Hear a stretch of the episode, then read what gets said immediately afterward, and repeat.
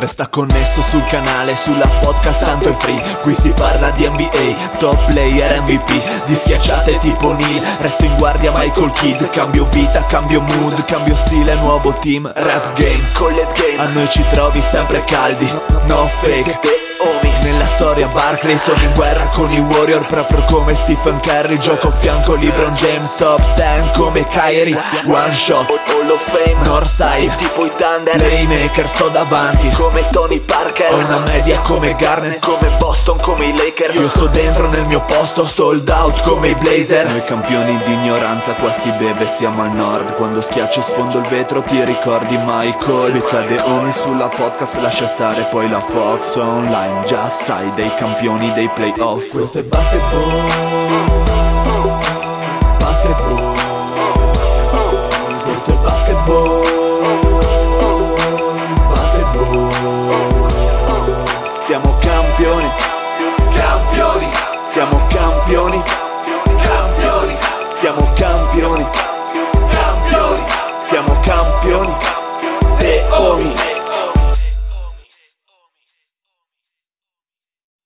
Benvenuti a questa nuovissima puntata di The Homies. Bella. State ascoltando la voce fresca del Dile con me lo zio. Beh, fresca, lascialo dire agli altri. Grazie, sei fresco tu. per niente. Ah, ok, un saluto al Pat. Bella. Sei fresco? Sì, sì. È al, fre- Eh, è al fresco. È al fresco. Eh, vi voglio bene. voglio bene a tutti. Eh, sei positivo. sì, sì, quindi è una serata di merda. Sì, ero positivo. un saluto al Fede. Bella, voglio ci sono, bene, Fede. ci sono rimasto di me, mi fa paura sta cosa del patto, ci sto cagando nelle braghe. Ciao, ma, Sì, tocchiamoci anche le palle tutti quanti. ciao, perché- ma a tutti potrebbe essere l'ultima volta perché se il pad dice così qualcosa di terribile avviene entro mezzanotte. Cioè, o per noi o per lui, secondo No, me. no, lo per so. noi, per noi. Eh, sarà il colesterolo che gli sta dando la testa. Un saluto a Lorenzo.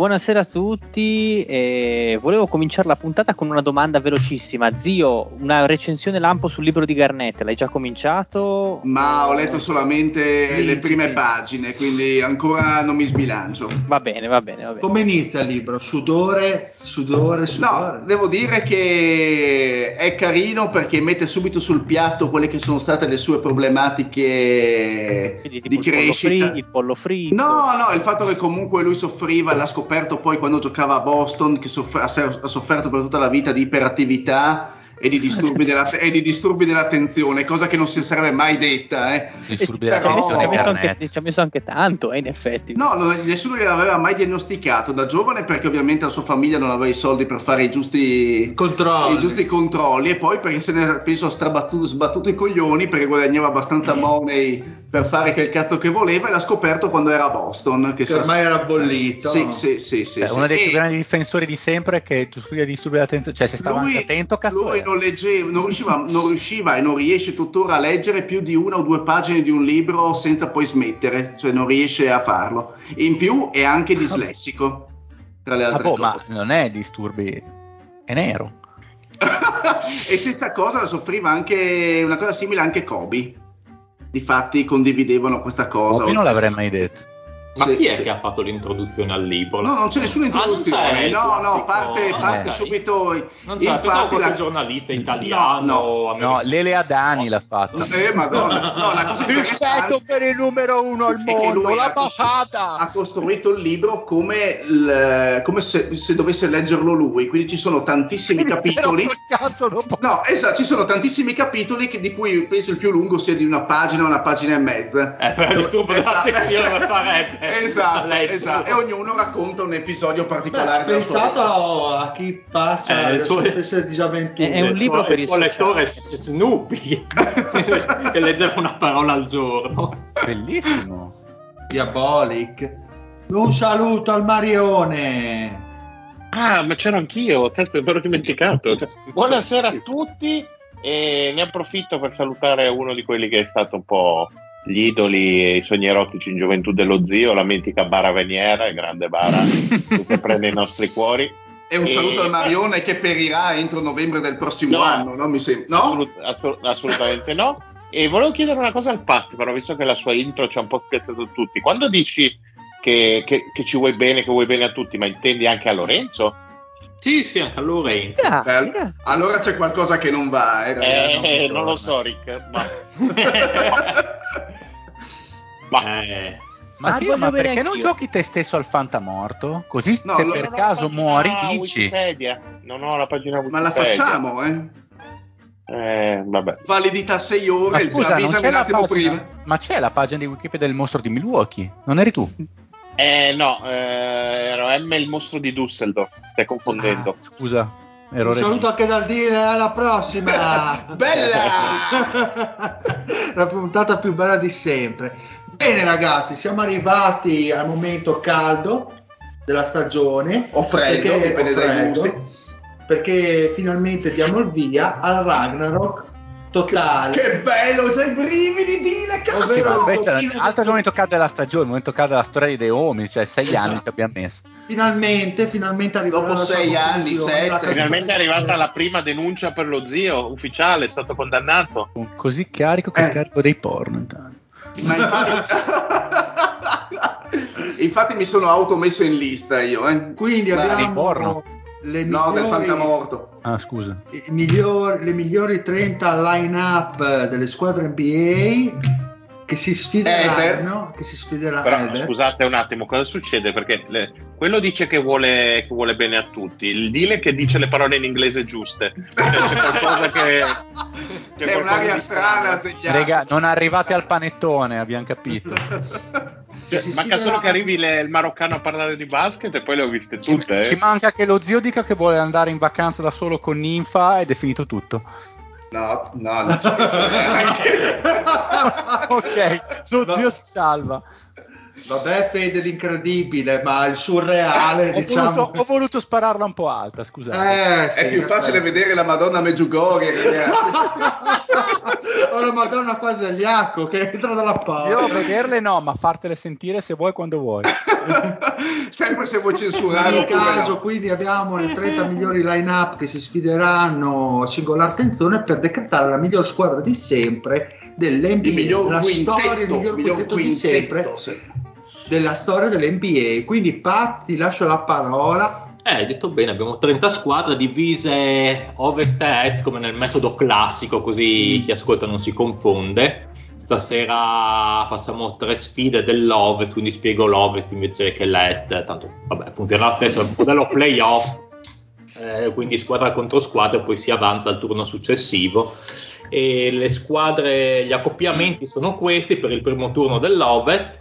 Ma ci sono già delle squadre che saltano il primo turno, Esatto, Pat. bene, perché appunto sono in numero dispari di 15. Quindi le squadre più titolate, o meglio più vincenti in record, eh, eh, ranking è stato fatto con il record di stagione più i titoli, insomma è stato fatto un, un, Un mix computo, max. Sì. E quindi passa al secondo turno già i Los Angeles Lakers a ovest, dall'altra parte sono i Boston Celtics che passano già al secondo turno. Mi sembra giusto. Direi.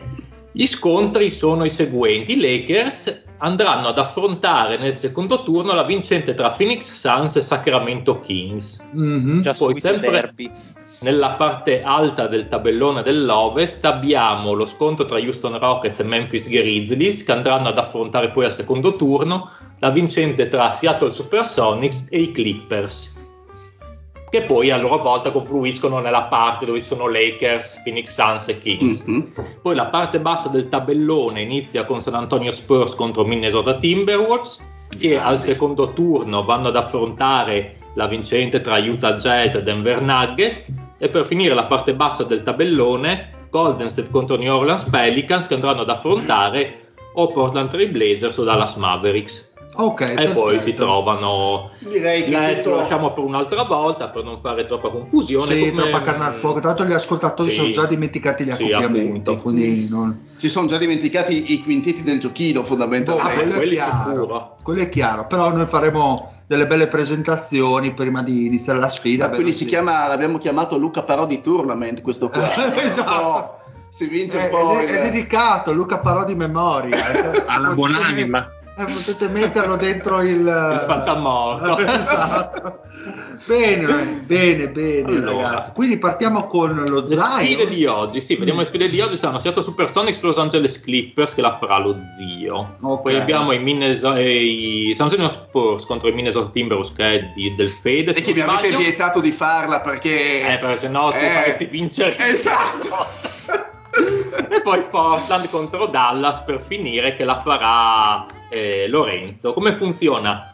Io introduco velocemente il quintetto, cioè dico solo i nomi dei quintetti, passo la parola al presentatore, il presentatore Esplicherà. sì, per dirà le sue, una sua Cazzate. analisi sui punti di forza, di debolezza, come vedere le due squadre affrontarsi, come fosse una serie di playoff, diciamo, come potrebbe vederle in una serie una contro l'altra. Come E- la vedi? Male, malissimo. Fatto questo, passiamo al voto ruolo per ruolo, quindi PG contro PG, SG contro SG.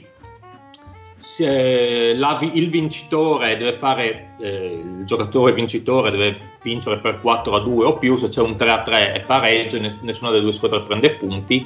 Se, faccio un esempio, se noi andiamo a fare eh, Phoenix Suns contro Sacramento Kings, avremo Steve Nash contro Oscar Robertson. Se Steve Nash viene votato da 4 persone nella rotazione sopra Oscar Robertson, i Suns prendono un punto e vanno, vanno sull'1 a 0.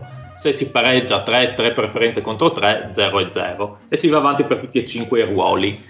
Alla fine chi, la squadra che ha fatto più punti vince, tuttavia dopo i voti di ruolo c'è il voto di squadra che vale 2 punti, quindi in quel caso si vota la completezza del quintetto, se un quintetto è migliore dell'altro pur avendo meno voti sulle posizioni, meno preferenze sulle posizioni, perché magari quel quintetto ha Michael Jordan al suo interno, che so io. E quindi alla fine del voto del quintetto, oppure che può ribaltare una situazione di 3 a 2, tanto per dire, facendo arrivare un 4 a 3, la squadra che ottiene più voti Passa al al turno turno. successivo. Benissimo. Poi sarà più facile capire spiegando e facendo. Quindi, primo quint- eh, prima sfida abbiamo Seattle Supersonics, che sono tra l'altro quelli con cui abbiamo iniziato il giochino. Eh sì. Quanti E- anni fa, eh, Pat? È il primo Eh, anno, do- il primo Genna- anno. no, dicembre o gennaio? Dicembre, gennaio, 2016, 2015. 2015? Gennaio 2016. Sì, non ricordo se era fine sei 2015. anni fa. E- e- era tra le prime dieci puntate, sicuramente. Sì, sì, sì. sì, Credo sì. di sì. E tra l'altro Addirittura. sono anche già morti dei giocatori eh, di questo quintetto. È un miracolo che non è morto nessuno di noi. Quindi Seattle Supersonics, Los Angeles Clippers, Seattle ha dall'1 al 5 Gary Payton, Ray Allen, Kevin Durant, Sean Kemp e Jack Sigma. Los Angeles Clippers dall'1 al 5 Chris Paul, Randy Smith, Danny Manning, Elton Brand e Bob McAdoo. Parola allo zio.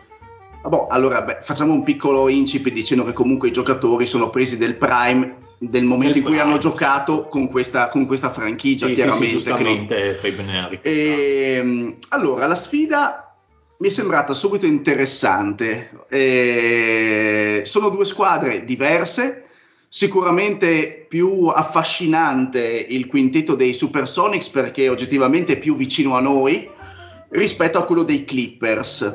Però analizzando le, le singole componenti, secondo me sono squadre entrambe ben equilibrate. Eh, da una parte abbiamo eh, Gary Payton, eh, ovviamente conosciuto come The Glove, quindi un giocatore completo da entrambi i lati del campo, eh, un- uno dei, diciamo, dei rappresentanti migliori del ruolo nel- nella storia del- dell'NBA.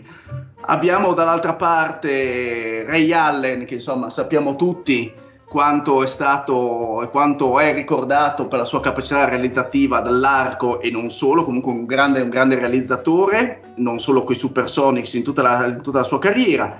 Dall'altra un giovanissimo Kevin Durant, che insomma eh, sappiamo tutti, insomma giocatore presente, quindi eh, già nei suoi primi anni, già nel suo anno da rookie, un giocatore capace di fare 20 punti di media. Eh, ovviamente, eh, permettimi Pat, qui prendiamo ovviamente l'anno con i Seattle Supersonics, ovviamente. No, anche- tutta, tutta puoi Sì, prendere. nel senso e anche, gli anni, e anche gli anni Sì. dei Thunder, giusto per gli ascoltatori per, uh, per comprendere un attimino. Sì, ho detto quindi- Seattle Supersonics, ma poi Esatto, esatto.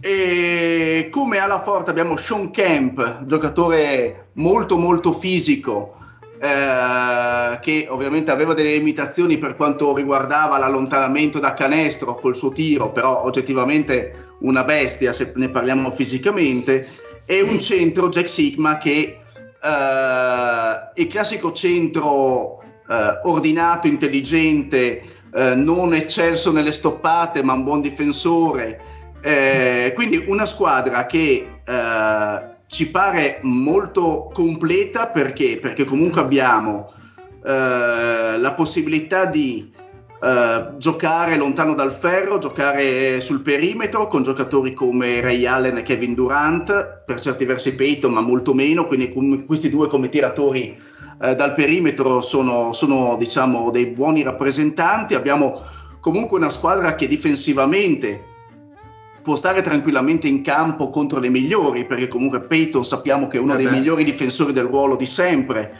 Eh, Kevin Durant non sarà un difensore eccezionale, ma comunque il suo fisico gli permette di difendere su più ruoli. Sean Kemp, eh, anche lui non difensore eccezionale, però comunque è un giocatore che eh, insomma fisico, discretamente mobile, eh, buon saltatore e Sigma che comunque, ripeto, come ho detto prima, in un sistema è comunque un difensore più che buono. E, e ovviamente esposta così questo quintetto fa, fa ingolosire perché comunque è un quintetto moderno, è un quintetto che conosciamo, un quintetto interessante. Analizzando però i Clippers vediamo che secondo me non è poi un accoppiamento così scontato è vero, sono un quintetto più, più, anzianotto, se vogliamo metterla così, nel senso paragonato al modo di giocare dei, dei, dei Supersonics, è un pochino uh, vecchio come quintetto, lasciando stare Chris Paul, uh, perché è una squadra che è completamente priva del tiro perimetrale. Però è una squadra che secondo me è ben amalgamata, cioè è ben equilibrata, perché comunque abbiamo Chris Paul, che secondo me eh, personalmente in un duello con Gary Payton, il, questo Chris Paul, il Chris Paul dei Clippers, è un giocatore di forse uno dei migliori playmaker della storia in questo momento, capace di difendere duro perché comunque fisicamente è, era, è una, un signor giocatore, a, diciamo tralasciando i suoi infortuni. Eh, buon tiratore dal perimetro, eh, attaccante comunque di livello, passatore eh, buonissimo, anche Gary Payton lo era, ma Chris Paul indubbiamente. Eh, Chris Paul leggermente più evoluto come giocatore rispetto a, Chris, a, a Gary Payton. Abbiamo poi Randy Smith. Ecco, Randy Smith è un giocatore che si abbina, secondo me, nonostante sia parzialmente all'opposto di Ray Allen, si abbina come nel confronto sulle sette partite, secondo me, eh, abbastanza bene perché sicuramente è più difensore di Ray Allen. Ehm, è vero, non è, non è, altissimo, però è anche vero che Ray Allen mh, mm, è abbastanza, fra virgolette, prevedibile, sicuramente infallibile, però eh, le sue soluzioni offensive non sono infinite. Quindi, secondo me, anche un discreto difensore come Randy Smith può comunque limitarlo, limitarlo comunque trovare delle contromisure. Però, zio, scusami se ti interrompo. Dimmi tu, dimmi tu. Che, cioè, comunque, secondo me, perché noi abbiamo più negli occhi il Ray Allen di Boston. Il Ray Allen di Seattle era uno che metteva anche tanta palla per sì, terra e tirava anche, dal anche quello di Milwaukee, eh, è lo stesso Quel... di Milwaukee. Per sì, il... Milwaukee forse ancora di più. Era, sì. molto, era super no, non sono così anche. convinto. Secondo me, quello di Milwaukee era più atleta ma non metteva palla a terra come quello di Seattle. Cioè, ha avuto un anno da 26 di media nel tipo 2005 in cui aveva iniziato a mettere palla a terra come non faceva nei suoi anni primi anni di carriera ed era veramente bestiale, però è durato relativamente poco in effetti.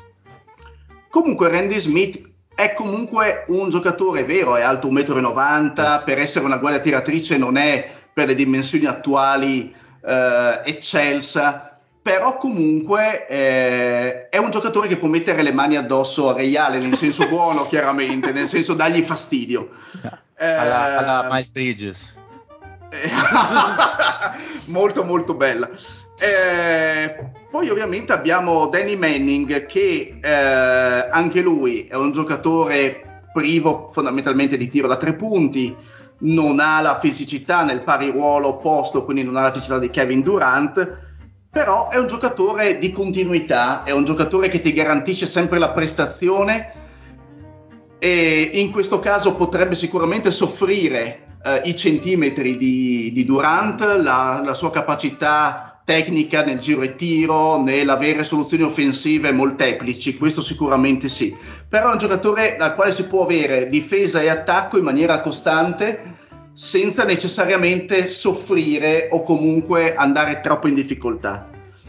Dall'altra abbiamo Elton Brand che eh, è un giocatore secondo me di buon livello, ma l'abbinamento con Sean Kemp in questo caso secondo me gli è un pochino sfavorevole perché Elton Brand comunque è sempre stato un giocatore di stazza, eh, importante sotto canestro, eh, però potrebbe un attimino mh, mm, soffrire il, il movimento di Sean Kemp, la sua esplosività, potrebbe secondo me eh, così venire un, pochino, venire un pochino messo sotto da queste caratteristiche di Sean Kemp. E poi abbiamo McAdoo che eh, è comunque un giocatore sì degli anni 70, eh, che però è un, gioca- è un, signor giocatore, questo è un signor centro, un, uh, un signor rimbalzista, un buonissimo realizzatore. Eh, quindi è una squadra, i Clippers, che oggettivamente sembra inferiore, però sembra una squadra molto equilibrata. Ha nomi meno sexy. Ha nomi meno sexy, però sembra molto equilibrata, anche perché se andiamo a verificare adesso i singoli giocatori dei Supersonics, sono tutti giocatori, a parte Sigma, che richiedono molto la palla in mano. Sono giocatori con un usage molto importante e uh, messi insieme potrebbero, è vero, il talento, come dice sempre il Fede, e parzialmente ha ragione, giocatori di talento trovano sempre il modo di giocare assieme, però è anche vero che um, forse non fanno proprio dell'equilibrio, qualcuno di loro dovrebbe rinunciare. Mm. E probabilmente nell'arco di sette partite qualcuno di loro potrebbe anche trovare difficoltà a, a incastonarsi in un ruolo forse limitante.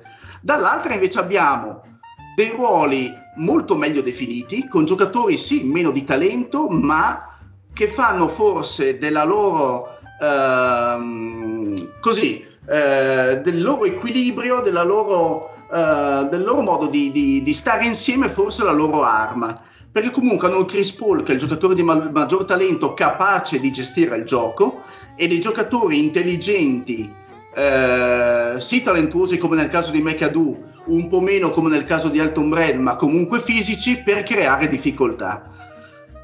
Eh, detto questo, ehm, non si può negare che l'assenza di tiro da tre per i Clippers sia un minus da, ehm, da, da, da segnalare, comunque da evidenziare perché? Perché nell'arco di sette partite, eh, se questi Seattle dovessero trovare continuità dall'arco con Reale Durant, insomma, il tiro da tre punti, cazzo, da sì, sempre quel. Anche perché Peyton comunque fece una stagione da 37,5%. Esatto, esatto. Sean Camp pur tirando poco, tipo sulle 40 tiri all'anno, mi sembra, le sue stagioni migliori, fece anche stagioni da un 30% alto con quei pochi tiri. Sì, però forse ecco, nel caso di Sean Kemp forse sarebbe il primo passo la sua arma in questa sfida contro Elton Brand sarebbe forse il primo passo la, la, sua, la sua, arma eh, migliore più, o, o, il tiro dalla, da una media, da un,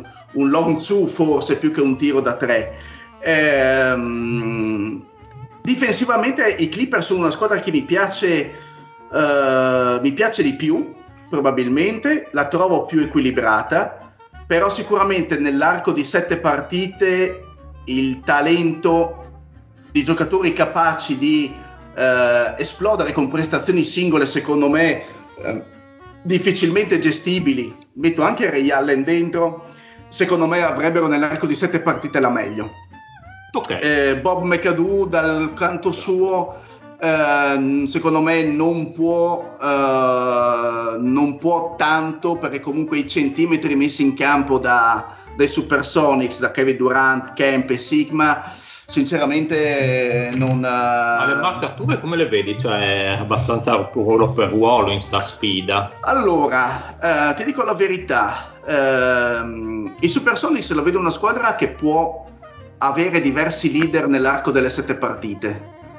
Ehm, ad eccezione forse di Sigma, che è il più, eh, il più operaio tra, tra, i cinque, eh, forse eh, Peyton, Allen e Durant potrebbero andare in doppia cifra in ogni partita probabilmente. Anzi, no, mi correggo. Peyton difficile perché il Chris Paul degli anni dei Clippers è un difensore difensore ostico, però Gary Payton sicuramente andrebbe in doppia cifra in termini di assist, questo sì. Cosa che farebbe anche Chris Paul, anzi probabilmente produrrebbe più assist Chris Paul con questi Clippers che Gary Payton con questi, con questi Supersonics. Uh, vedrei però, cioè, sinceramente Manning e Smith li vedo, li vedo soffrire parecchio secondo me è qua un attimino il nodo del, della sfida. Eh, perché comunque Elton diciamo Brand, Sean Kemp non è un grandissimo diciamo che forse un po' come diceva anche il Fede prima nel senso con Ray Allen dei Supersonics Gary Payton sarebbe meno distributore di gioco perlomeno sarebbe meno distributore di gioco confronto a Chris Paul e quello che ha in squadra lui nei Clippers a mio, a mio modesto c'è anche c'è lieve, sicuramente un playmaker lievemente peggiore però va detto che miglior penetratore direi di, di Chris Paul perché eh ha avuto i problemi fisici che ha avuto Chris Paul ai tempi di New Orleans che poi gli hanno un po' abbassato l'atletismo, mm. ma è anche vero che ha ad esempio in Durant eh, un gestore della palla secondario che non vedo nei Clippers. Esatto. Però vedo anche, secondo me, le penetrazioni. Ma secondo me Randy Smith potrebbe gestire. Però Gary Payton lo vedo un attimino, secondo me, in difficoltà nelle penetrazioni. Perché il trio Manning, Brand, McAdoo, secondo me, copre molto bene il pitturato. Ehm, però, secondo me, qui è il talento singolo che fa la differenza. Eh, perché sì. sul, sui cinque ruoli, cioè sulla squadra, sul sul, um, sul, gioco di squadra, secondo me i Clippers sono, sono leggermente superiori.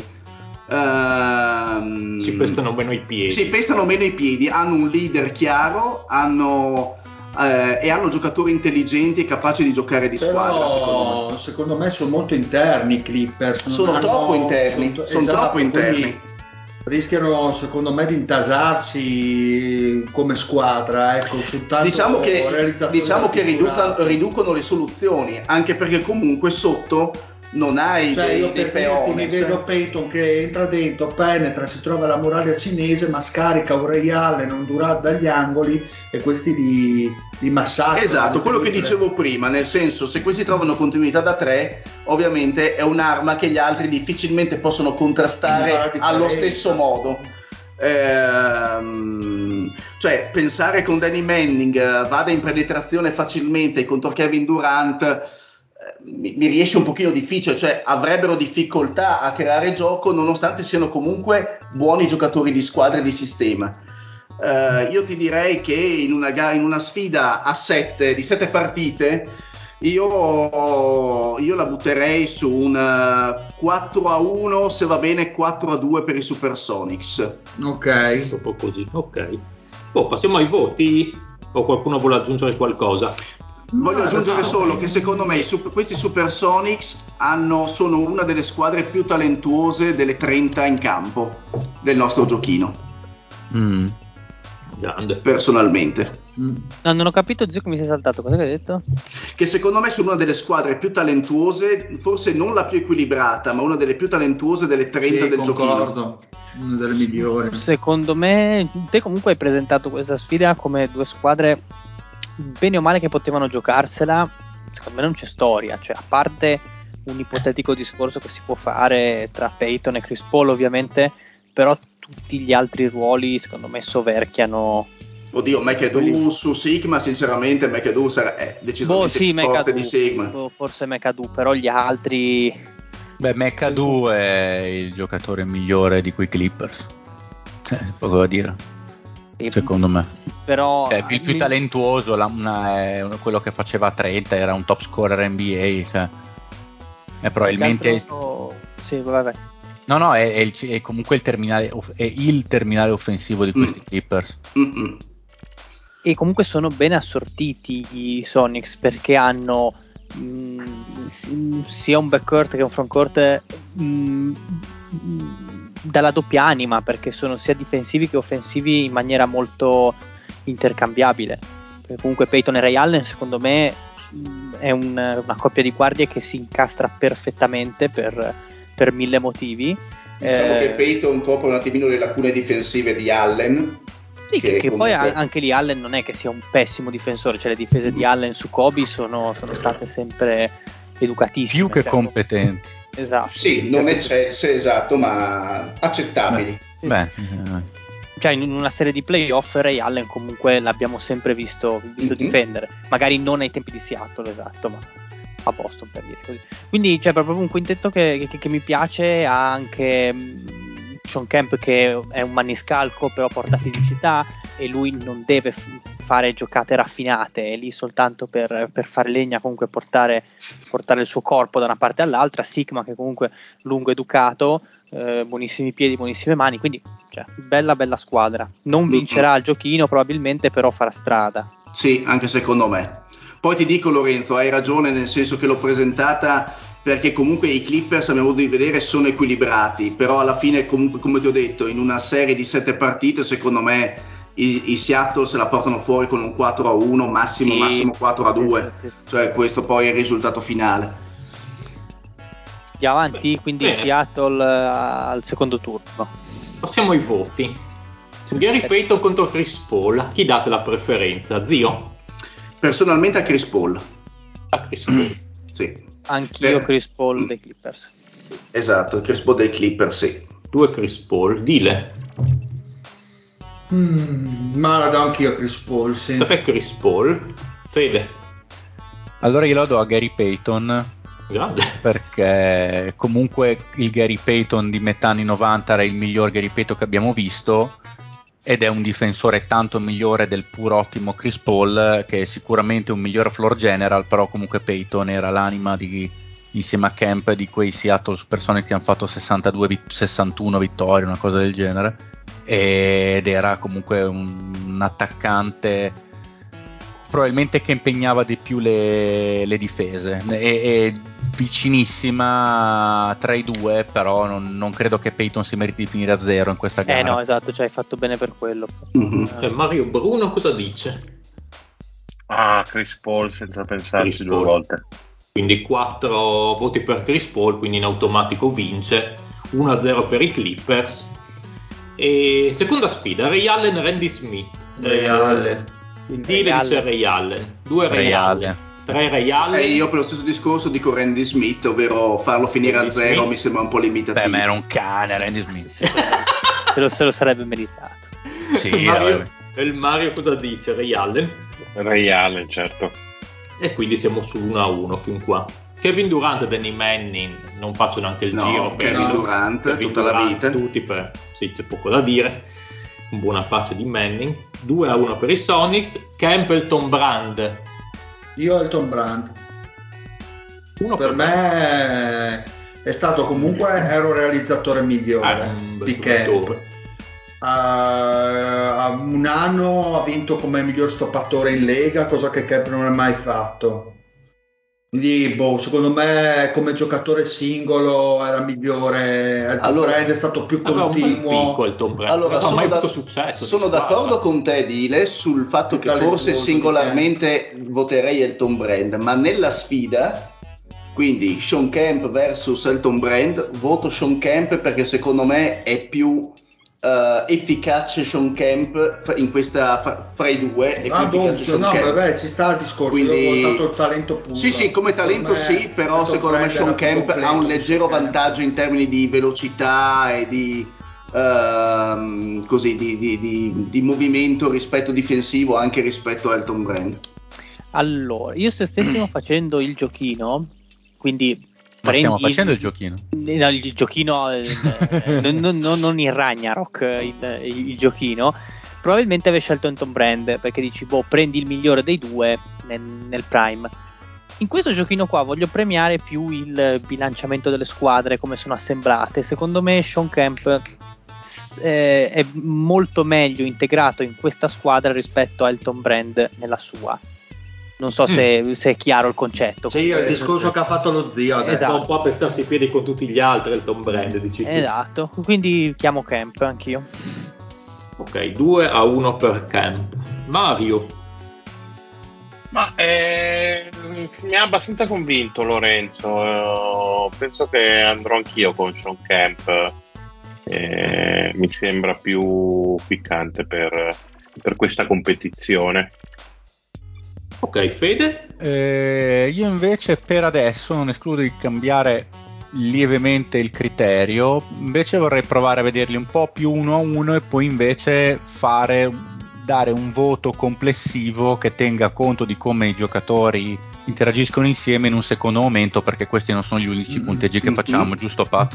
Esatto. Ah quindi, sì sì certo. Quindi in questa fase, almeno adesso, poi vedrò come andrà per le prossime votazioni, ma per adesso tendo, cerco invece di guardare un po' più l'uno a uno, visto che è proprio uno contro uno. Secondo me okay.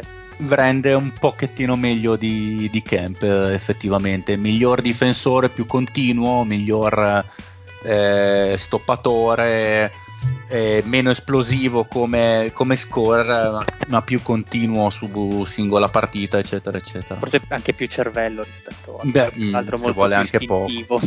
Sì, esatto. Quindi 3 a 2, quindi, quindi l'ultimo voto. Io tra i due voto dico Camp.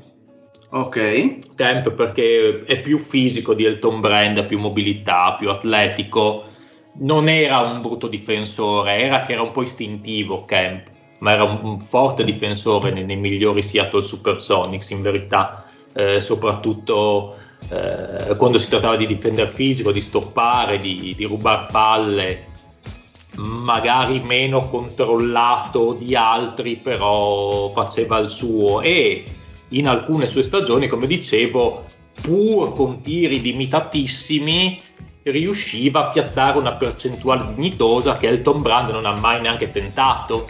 Quindi, pensando a una sfida, diciamo che Sean Camp potrebbe Ti dà qualche garanzia per una o due anche aprire il campo, così come potrebbe fare Sigma, che poi sviluppa un tiro più in là con i Milwaukee Bucks, un po' alla Brook Lopez eh, che conosciamo. Diciamo che potrebbe comunque dare una, un'ampiezza in più al suo gioco che Elton Brand pur probabilmente es, es, es, benché sia più tecnico sto canestro il Tom Brady si muoveva molto bene eh, sotto canestro penso che Camp tra, i, tra, valutando il quintetto e tutto il resto penso che potrebbe vincere Camp per me. Quindi passa diamo il punteggio allora Seattle? Quindi 3 a 1 per Seattle. 4 a 1 no 3 a 1 3 a 1. l'ultima sfida ah, Sigma okay. Bob McAdoo Beh, no, Bob McAdoo. Credo, Bob credo nettamente McAdoo. Sì. Mm. Sì, che è decisamente il giocatore, cioè un giocatore da 30 punti a partita, questo che Sigma se lo mangia. Sì, sì. Quindi pick and roll play, l'asset play pivot Chris Paul McAdoo. Sì, e qua sinceramente è la differenza di anni cioè il fatto che uno abbia giocato negli anni 70 e l'altro invece sia un giocatore più recente non fa assolutamente differenza perché il talento è No, no, ovviamente. L'altro giocatore moderno, ma un tiratore, cioè con un bel tiro esatto, dalla media, cioè, esatto. cioè, tutto, quanto, sì. tutto quanto al posto giusto. Soprattutto quei primi anni dei, dei, dei, dei Clippers, dei Buffalo Braves. Dei Buffalo Braves Anche esatto. se Sigma era un, un bellissimo difensore ai tempi. Sì, sì, sì. Lo che controllerebbe sì, McAdoo no, nel suo prime da MVP. No, non riuscirebbe a finire a, a, a, a, fermare McAdoo. poi da Chris Paul. Oh, Accidenti. Quella. E quindi 3-2, ricapitolando, Chris Paul ha vinto contro, su Gary Payton, Ray Allen ha vinto su Randy Smith, Kevin Durant ha vinto su Danny Manning, Sean Kemp ha vinto su Elton Brand, Bob McAdoo ha vinto su Jack Sigma, quindi 3-2 per Seattle Supersonics. Voto di squadra, quale quintetto preferite tra i due? E questo voto eh. vale due punti quindi si può capovolgere la situazione. Ognuno, ognuno, di noi esprime un giudizio, facciamo sì, okay. un giudizio. No, beh, abbiamo già detto tutto quanto. Però eh, sì, stare a, se non vi ripetete, a ecco, cioè. no, io, io, io invece... l'unica cosa ritratto Vai. magari sui prossimi voti perché non avevo capito questa cosa qua, quindi secondo me ha ragione il Fede quindi fare sugli uno contro uno il giocatore migliore e poi dare il voto magari al quintetto come si integra un giocatore rispetto all'altro. Come la vedi tu? Mm. Sì, sì, no, no, va bene, no, comunque anch'io Seattle via agile, agile. Io invece ai Clippers per il motivo che ho detto nella... Ah, un nel- voto ai Clippers come Fabian. Sì, perché Ok. secondo me comunque è più equilibrato nel complesso. Però, mm, anche se dai Seattle vincente 4 a 1. Sì, sì, sì, l'ho specificato nella mia Ah, sì, analisi sì, sì. de- delle squadre. Mancherebbe. Tutti gli altri Seattle, Seattle, sì, sì, dai. Fede, Sì, Mario, anche tu. per me. Seattle, Seattle, Ok, Seattle. Quindi Seattle vince 5 a 2 e passa al turno successivo dove, come ho detto, affronterà la vincente tra Houston e Memphis Grizzlies del, del buon Fede. Ma non in questa puntata. Non in questa. Uh. No, lo dici tu, facciamo tutto il torneo oggi. eh? Iniziamo con una. Andiamo avanti con un'altra bella sfida. Che cazzo ridi, Patrick? È che è il turno dei potenti San Antonio Spurs contro i Minnesota Beh, Timberwolves. posso farlo io allora, ragazzi. contro Minnesota. Esatto, faccio io ragazzi che qua la vittoria è semplice. Ci toccano anche queste sfide. I quintetti sono questi dall'1 Ma al che 5 cosa per cazzo continua a ridere? Ma cosa cazzo continua a ridere? Vorrei vedere faccia Mi sta, mi sta infastidendo alquanto. Vabbè, scusate, ma volete vedere Isaiah Rider? Cioè, Grandissimo. Però Lorenzo, anche tu, brutta merda. Vabbè, no, no, no, io purtroppo quando leggo Carl Anthony Towns da qualche parte mi sale, Sì, mi sale il sì, crimine, no, quindi... Da quel punto di vista posso anche darti ragione. Ti si ferma il Rolex loro. Esatto. Carlo Antonio. Spurs dall'1 al 5, Tony Parker, Gervin, Leonard, Tim Duncan e David Robinson. Minnesota dall'1 al 5, Sam Cassell, Isaiah Ryder, Wally Sherbiak, Kevin Garnett, Carl Anthony Towns. È un po' dura. Boh, pa- Questo parliamo, lo, questo lo dici tu.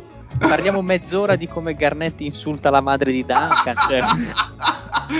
Sì, di come Garnett suderebbe facendo scivolare Duncan. Facendo scivolare tutti sul parquet. Sì, conti- continuiamo a parlare del libro di Garnett. Ma No, chi è che doveva, allora- fare la, chi è che doveva presentare la partita, ragazzi? Io. E il Mi raccomando, Fede, sai che ti voglio bene, vero? Allora, la facciamo veloce che lo Ho un ottimo, ho un ottimo la salame nel frigo, sappilo.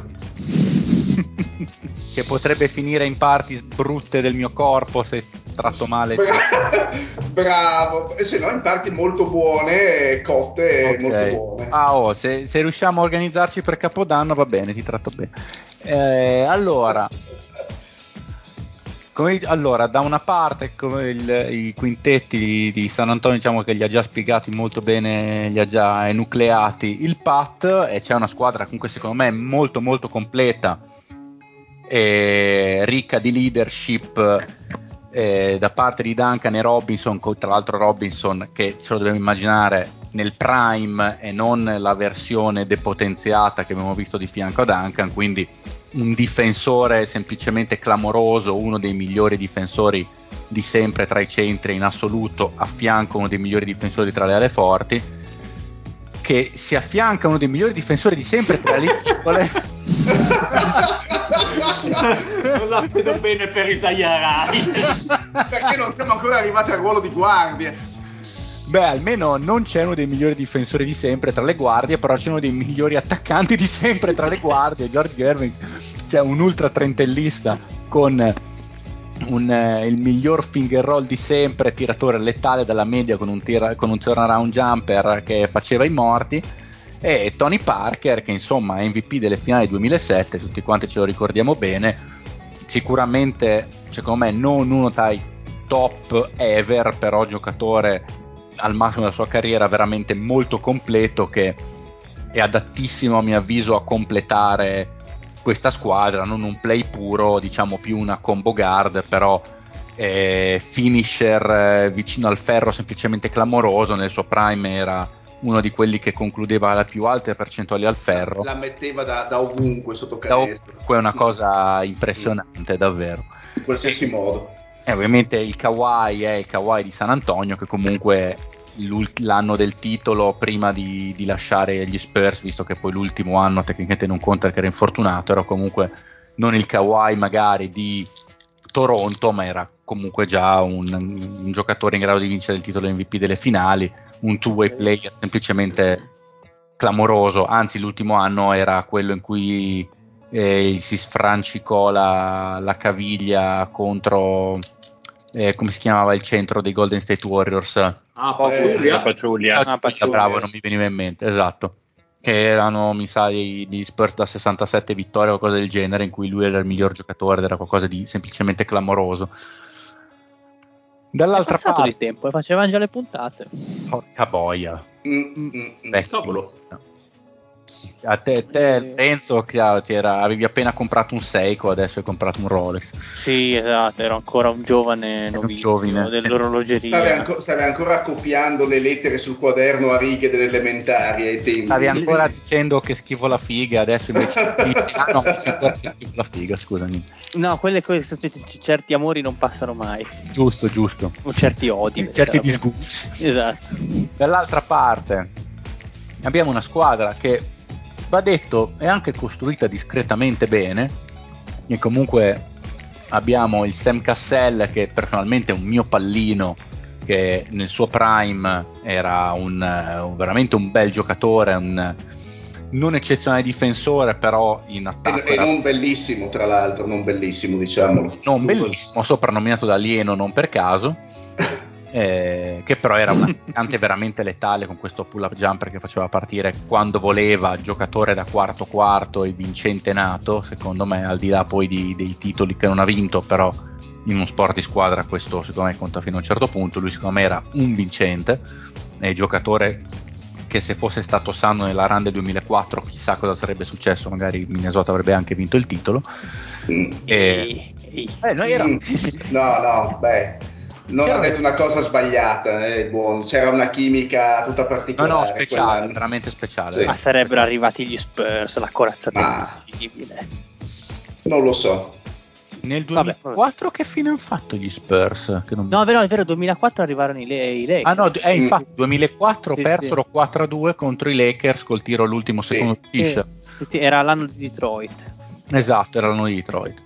E in, eh, in guardia troviamo comunque Isaiah Ryder, eh, diciamo bell'attaccante, molto atleta, vincitore anche nella gara delle schiacciate, buon tiratore da tre punti anche, però pessimo difensore, pessimo, pessimo, pessimo difensore, con diciamo atteggiamenti non proprio da uomo squadra, talentone di come c'era negli anni 90, di prima che la Lega diciamo si ripulisse. Eh, mostri. Esatto, dai mostri e cercasse di porre un freno dal punto di vista della cultura a determinati atteggiamenti, diciamola così. Cioè, talentone che secondo me non si è mai eh, poi affermato del tutto. Poi abbiamo Wally Serbia, fino alla piccola, il mitico Wally World, col nome della pronuncia incredibile, tranne chi ha studiato il polacco. E- Ehi, e- Ehi, Quindi, quindi, pronuncia, quindi pronunciacelo be- eh, come va pronunciato, caro, caro Eh, ho smesso di studiarlo troppo presto. Comunque Scerbiak. Scerbiak. alla Scesni. Esatto. Alla, Sce- alla Sce- no, è Szczęsny, non è Perché la, la E di Szczęsny ha il simbolo sotto e si, si pronuncia Eun in polacco. Che strano popolo. Sì, beh, Che strana lingua, soprattutto. Comunque, se li hanno invasi ci sarà un motivo. E anche lì difensore, diciamo, sotto media, però bel eh, giocatore che completava bene i quintetti, ottimo tiratore. Non super atleta, ma atleta discreto per essere bianco, secondo me nel suo, nel suo prime era un discreto atletino e completava passatore anche quello lì sottovalutato, mh, era diciamo un giocatore che aiutava la circolazione delle sue squadre. Si è anche sparato un All-Star Game nel suo prime, un po' così di sghetto perché non era un giocatore da All-Star Game, però c'è, c'è arrivato. E, mh, sicuramente non una star, però.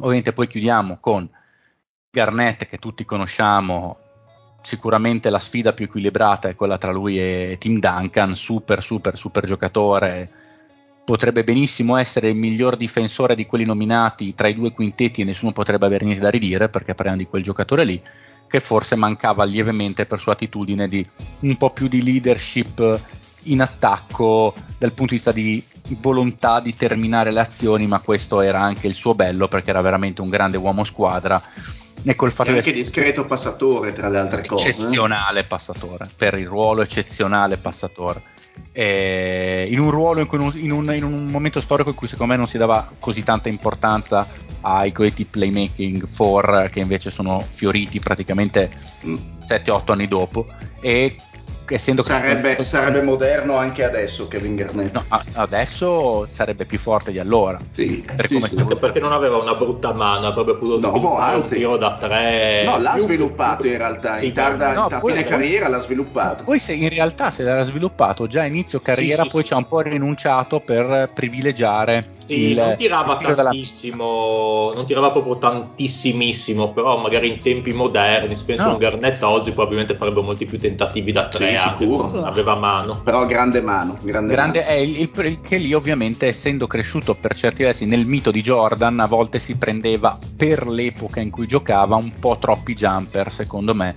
quando era così più atletico e più veloce del diretto avversario che probabilmente sarebbe stato do- più dominante in quel contesto di pallacanestro se avesse portato più spesso la palla vicino al ferro secondo me tant'è che non ha mai avuto percentuali eccezionali dal campo per quello che aveva il fisico, stava sempre attorno al 46, 47, 49, 50%, quando secondo me avrebbe potuto fare di meglio, con, eh, visto che è veramente qualcosa di irreale lui.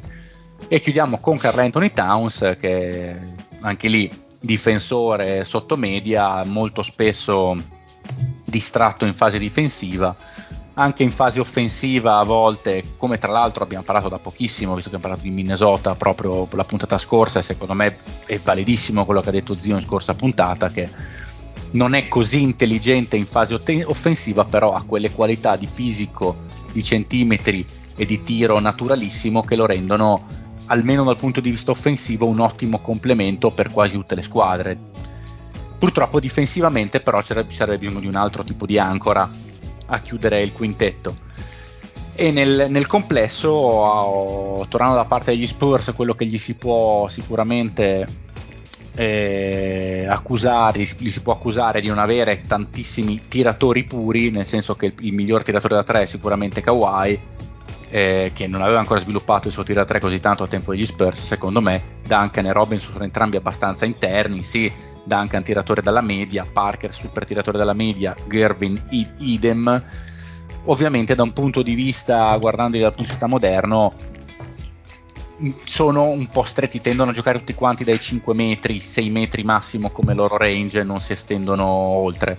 Però credo che la differenza di talento, di capacità di, di giocare assieme, perché non c'è nessun super super passatore negli Spurs, ma non ce n'è uno che non la sappia passare. Parker buon passatore, sì. Gervin. Hanno tutte mani educatissime, sì, mi esatto. sembra. Eh. Esatto, e direi di sì. Gervin. Eh, non gran passatore perché tendeva a finalizzarla, però giocatore intelligente, Leonard uguale, Duncan bel passatore per il ruolo, eccetera, eccetera. Mi sembra una sfida mi spiace per lo zio, però abbastanza senso unico. No, diciamo che secondo me, mh, se posso così terminare la tua analisi, cioè, difensivamente non c'è storia. Eh, cioè, sì. È una sfida che eh, gli Spurs potrebbero tranquillamente, forse l'unico gio- giocatore in grado di non tenere sarebbe ovviamente Garnett, però sinceramente Duncan sarebbe sicuramente aiutato da Robinson e, e, e, verrebbe comunque secondo me imbrigliato nella maniera corretta perché oltre ad essere buonissimi difensori sono anche due giocatori molto intelligenti quindi più che altro eh, Garnett gli è andata di sfiga perché non so se negli altri quintetti ci sia un 4 che possa marcarlo così, così tanta agilità cioè, esatto. cioè proprio al primo eh, turno sì. pam beccarsi da anche però ogget- oggettivamente dall'altra parte Serbiak eh, Isaiah Ryder questi veramente concedono punti non puoi, eh, non puoi tanti, farne tanti. a meno ne concedono veramente tanti e in attacco non rendono tanto da poter so- sopperire ai punti concessi. Cioè non sono giocatori da 23-24 punti a partita che dici beh ne fanno fare 20 però ne fanno altrettanti. Purtroppo non sono degli attaccanti, sono attaccanti buoni però anche molto discontinui. No, Serbiak non tanto, però Isaiah Ryder sì. Uh, quindi sono giocatori che in una serie di finali sono anche veramente poco, eh, poco, veramente poco affidabili. Uh, non punterei mai su un Isaiah Rider titolare nemmeno se avessi solo lui a disposizione. sì, mi, vabbè. Potrebbe vincere una partita mini solo giocando molto moderno. Mm, secondo me è molto classica difficile. partita con 60 triple di cui ne vanno Sì, 40. ma è molto difficile. Sinceramente, la di- questi, questi, questi Spurs io li vedo anche per- a, a livello perimetrale ben assortiti. Lascia stare, cioè, anche Gervin per dirti, è un giocatore intelligente, non sarà il miglior difensore, ma a fianco ha due signor difensori che possono tranquillamente dargli una mano. Eh, Duncan comunque esce anche sul perimetro, segue il giocatore lontano dal pitturato per difendere. Sì, il problema è che sono giocatori talmente anche intelligenti che se- secondo me neanche si pestano No, esatto, di loro, esatto. cioè nonostante quando hanno giocato da- all'interno degli Spurs ci siano stati dei fari o dei veri centri ca- catalizzatori. Cioè, e poi la cosa bella è che comunque eh, hanno giocato insieme anche nella realtà. Mm, Quindi eh sì. eh, Eh sì, eh sì. Parker, Duncan, Robinson sanno come stare in campo. Beh, certo. Eh, eh, Parker, Leonard, Duncan sanno come stare in campo. Cioè, eh, è, è difficile fermare questi, eh, oggettivamente. Non sarà una squadra forse bellissima da vedere a livello offensivo. Forse non sono i Seattle Supersonics a livello offensivo, però difensivamente sono una corazzata Sì, questa. sì, eh. sì. Cioè, è difficile far punti contro questo quintetto. L'unico modo che ha Minnesota di vincerla magari è che eh, è Towns. No, è, è Towns, perché Towns secondo me in questa squadra avrebbe due, due vie, cioè due punti di non ritorno.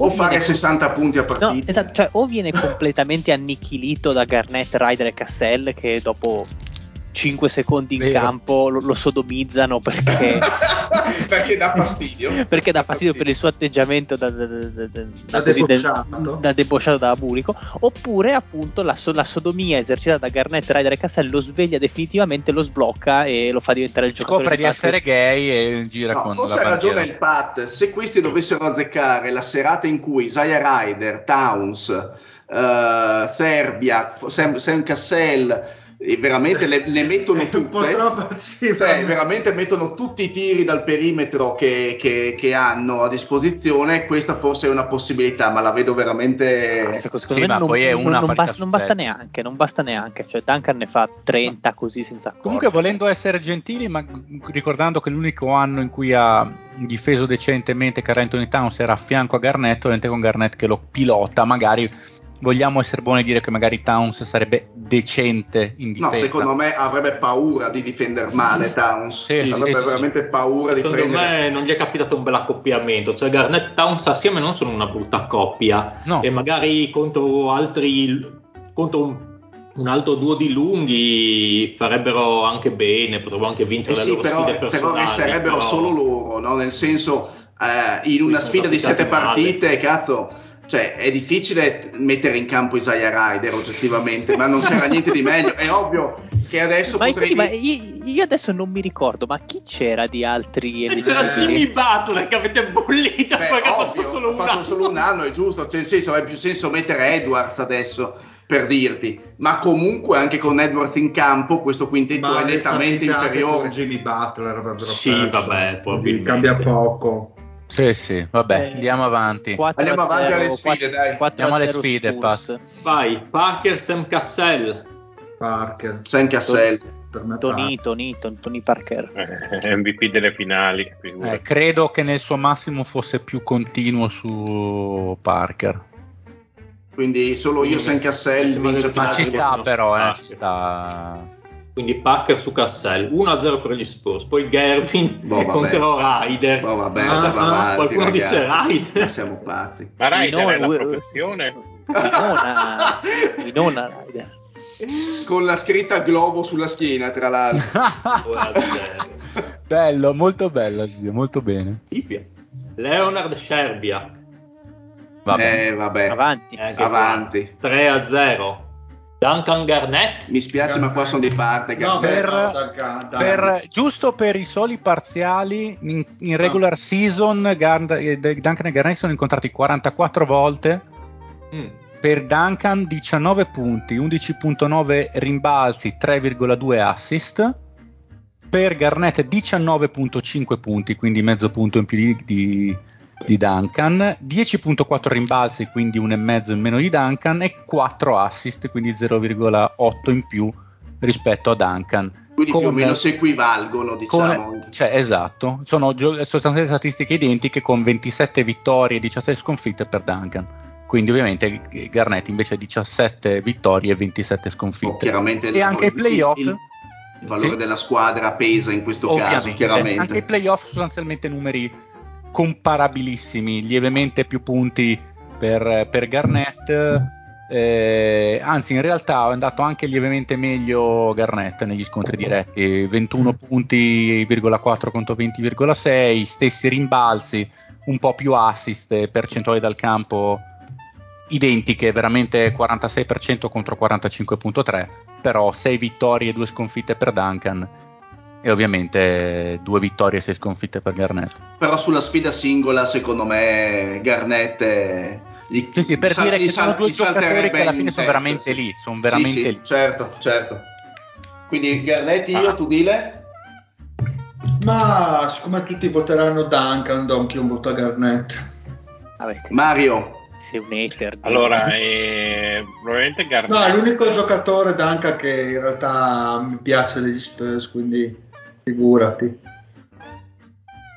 Dicevo che probabilmente Garnett è forse la seconda, la grande più forte di tutti i tempi, sicuramente dell'epoca moderna. Il problema è che dall'altra parte c'è il numero uno, quindi io voto Duncan e, e pace. Quindi mi sembra due Garnett, uno Duncan. Per ora sì, sì. Lorenzo e Fede.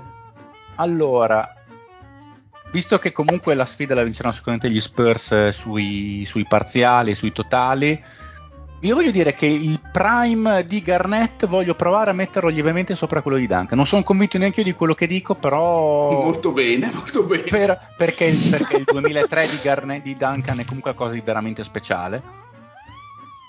Però non so, se lo merita Garnett qualcosa. Sarà che sono affezionato molto a entrambi, però visto che San Antonio vincerà la, la sfida, vorrei dare una bandierina a Garnett che se lo merita.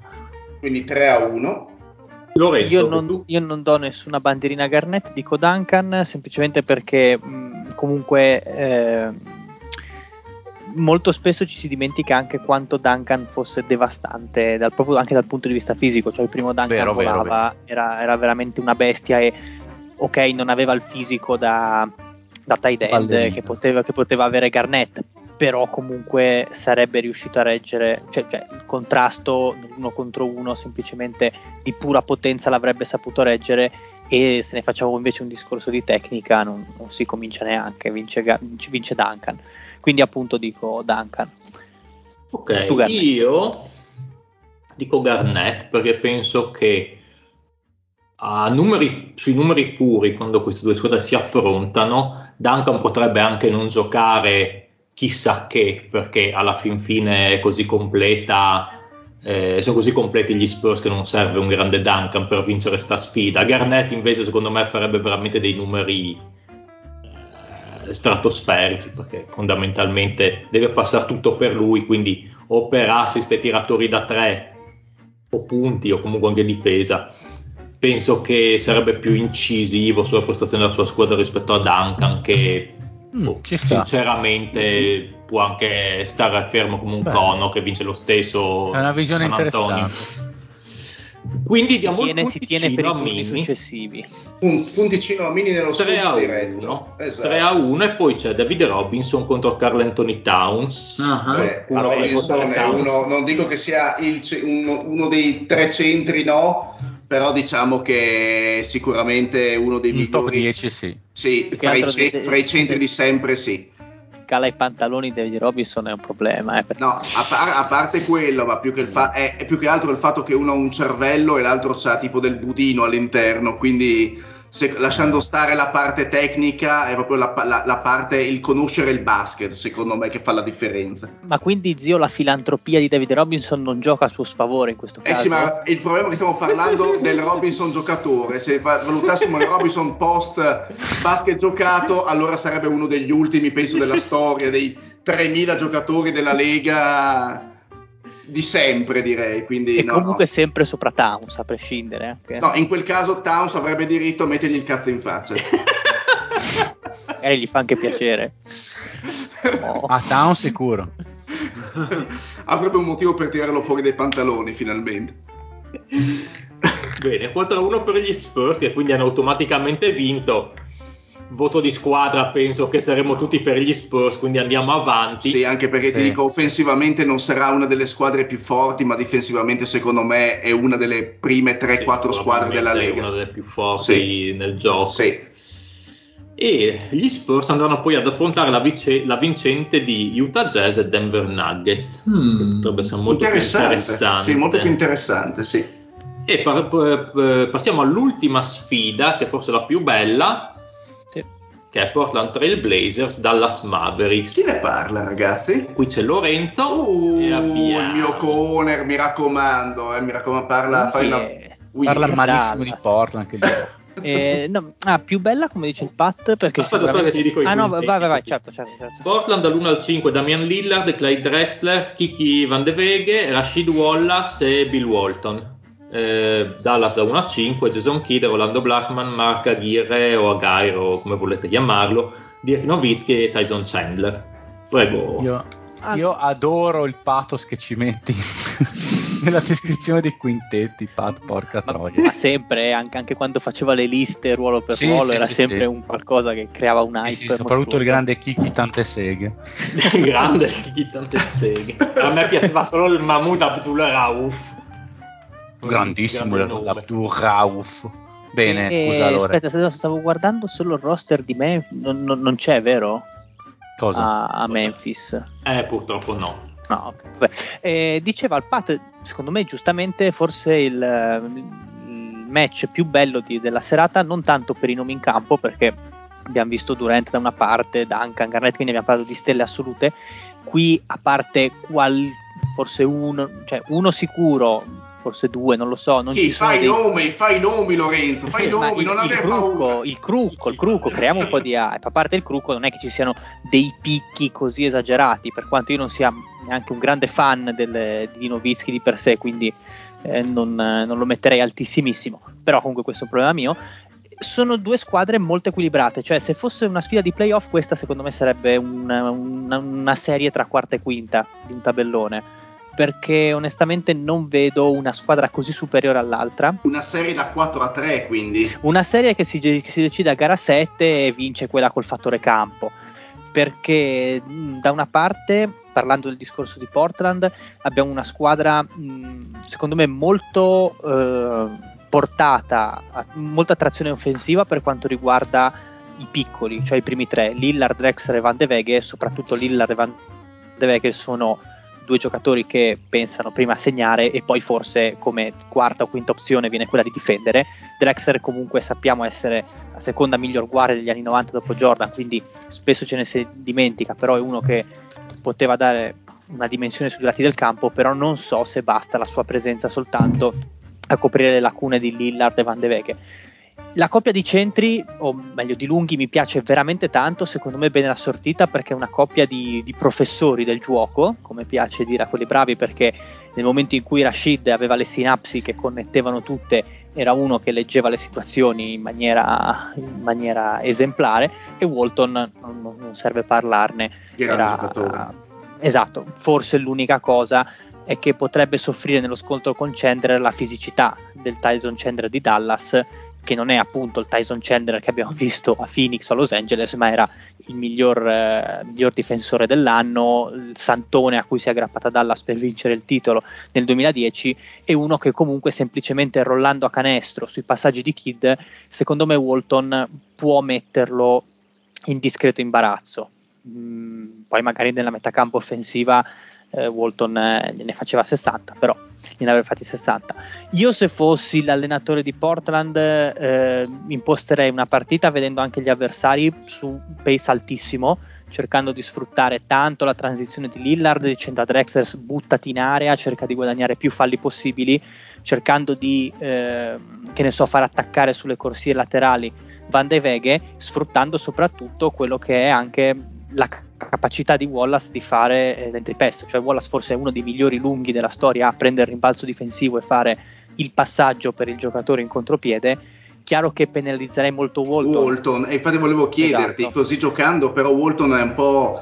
perde un po' di efficacia offensiva, secondo me, eh, che è un po' la penalizzerei sua. molto Wal- la, Sì. sua, diciamo, la sua dote migliore poi alla fine di Walton, perché comunque è vero, ottimo difensore, ma anche gran realizzatore. Però in questo senso la mia idea è appunto cerchiamo di fare più punti possibili in contropiede e eh, facciamo ehm, in questo senso anche correre di meno Walton perché noi gli facciamo fare Mm. meno azioni, gli facciamo toccare meno la palla e nel momento in cui ovviamente non riusciamo ad attaccare in campo aperto, nel momento in cui si schiera la difesa, l'obiettivo è mandare la palla sotto a Walton e fare muovere tantissimo Van de Veghe che ne so lontano dalla palla sfruttando i blocchi di Rashid quindi cercare di sfruttare eventuali giochi a due e cercare in quel senso di rendere Walton utile perché Chandler Chandler è grandissimo secondo me difensore a livello di verticalità a livello di movimento di piedi magari su pick and roll difendere le guardie magari spalla canestro contro un lungo così tecnico potrebbe avere un po' di fatica questo Secondo potrebbe... te è una squadra moderna questa Portland?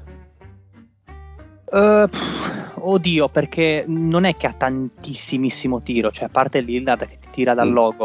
Però Van de Veghe, eh, Van de Veghe non, non sappiamo neanche, cioè ha fatto stagioni da 45% in più da tre punti, però su volumi di tiri veramente Mhm. risibili, cioè si parla di una tripla partita. Era un giocatore molto offensivo, però in un basket che non... eh, Non prevedeva definire- tanto. Secondo me è discretamente moderno invece, nonostante tutto. Drexler secondo me è portabilissimo e, e sappiamo Sì, che aveva un ottimo esatto. tiro, anzi era, Mhm. Era il motivo per cui Jordan si fece la partita da 6 triple perché gli dicevano sì è più forte Jordan, però Drexler è più tiratore. vero? E vero. Rashid è un giocatore direi oggettivamente moderno, cioè anzi dotato di ottimo, di ottimo tiro, soprattutto nelle migliori annate di Portland eh, si fece anche un'annata da tipo 35% da 3 più che discreto, eh, Van de Gu, Van de Veghe, tante seghe, secondo me tanto cioè, il, il tiro ce l'aveva.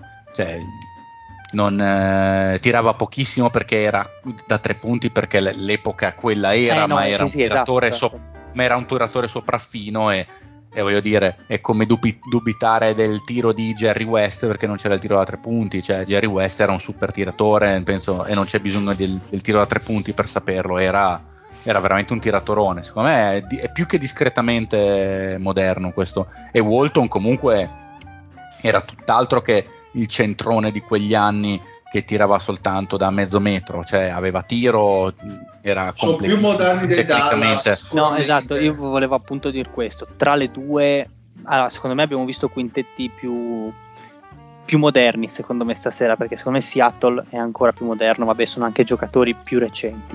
Eh beh, Sicura- sicuramente più moderno di Dallas.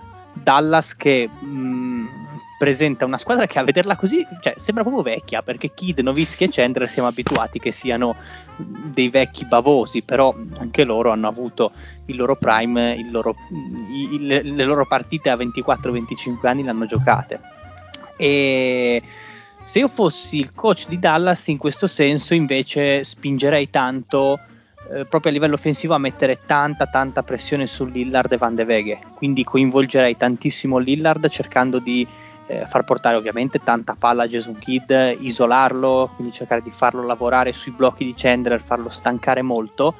E mh, per assurdo io non so se vorrei una partita da 30 punti di Novitsky in questa serie perché 30 punti di Novitsky contro Rashid Wallace potrebbero essere un problema per questa squadra. Vuol dire che eh, l'attacco funziona male.